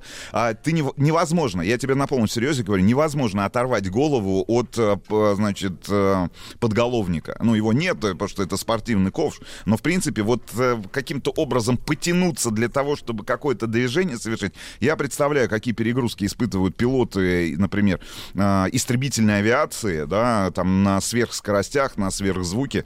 А если вы хотите, э, значит, не имея, э, получается, лицензии пилота, испытать все те же самые эмоции, может быть, да, и перегрузки, которые испытывают пилоты настоящей боевой авиации, понятное дело, что, ну вот, не в полном Слушай, масштабе, так, но вот времен гражданской войны. войны, да, ребята, да, я думаю, что скорости, кстати говоря, гораздо выше у Audi RS6 Avant, чем у истребительной авиации. Ну, сопоставимо. Да, 30-40-х годов. Точно сопоставимо. Короче, вам за руль RS6 Avant. Ну, потому что 3,5 секунды до 100... Они кажутся гораздо... Я вот Ну так тебе могу скажем, сказать. Это- они ощущаются гораздо быстрее, чем 3,5 секунды. Давайте скажем, вы начинаете ценить время, да? Да, да. Наконец-таки, да? Ну и давайте скажем, что Audi ведь э, действительно всегда блистательно работает именно с дизайном и кузова, и ходовых огней, и задних фонарей. И, по-моему, в этом варианте, вот я сейчас э, наслаждаюсь внешним видом этого автомобиля, э, мне кажется, они нашли идеальную форму между как раз сараем, да, и каким-то лифтбеком, э, я имею в виду наклон задней, кры, задней двери, вот этот угол наклона, да, то есть он, э, машина не превращается, э, несмотря на то, что это формально универсал, да, вот в этот универсал, где возят холодильники, веники какие-то Нет, нет, старые, нет, нет. баки. Я не знаю, баки. какой, какой,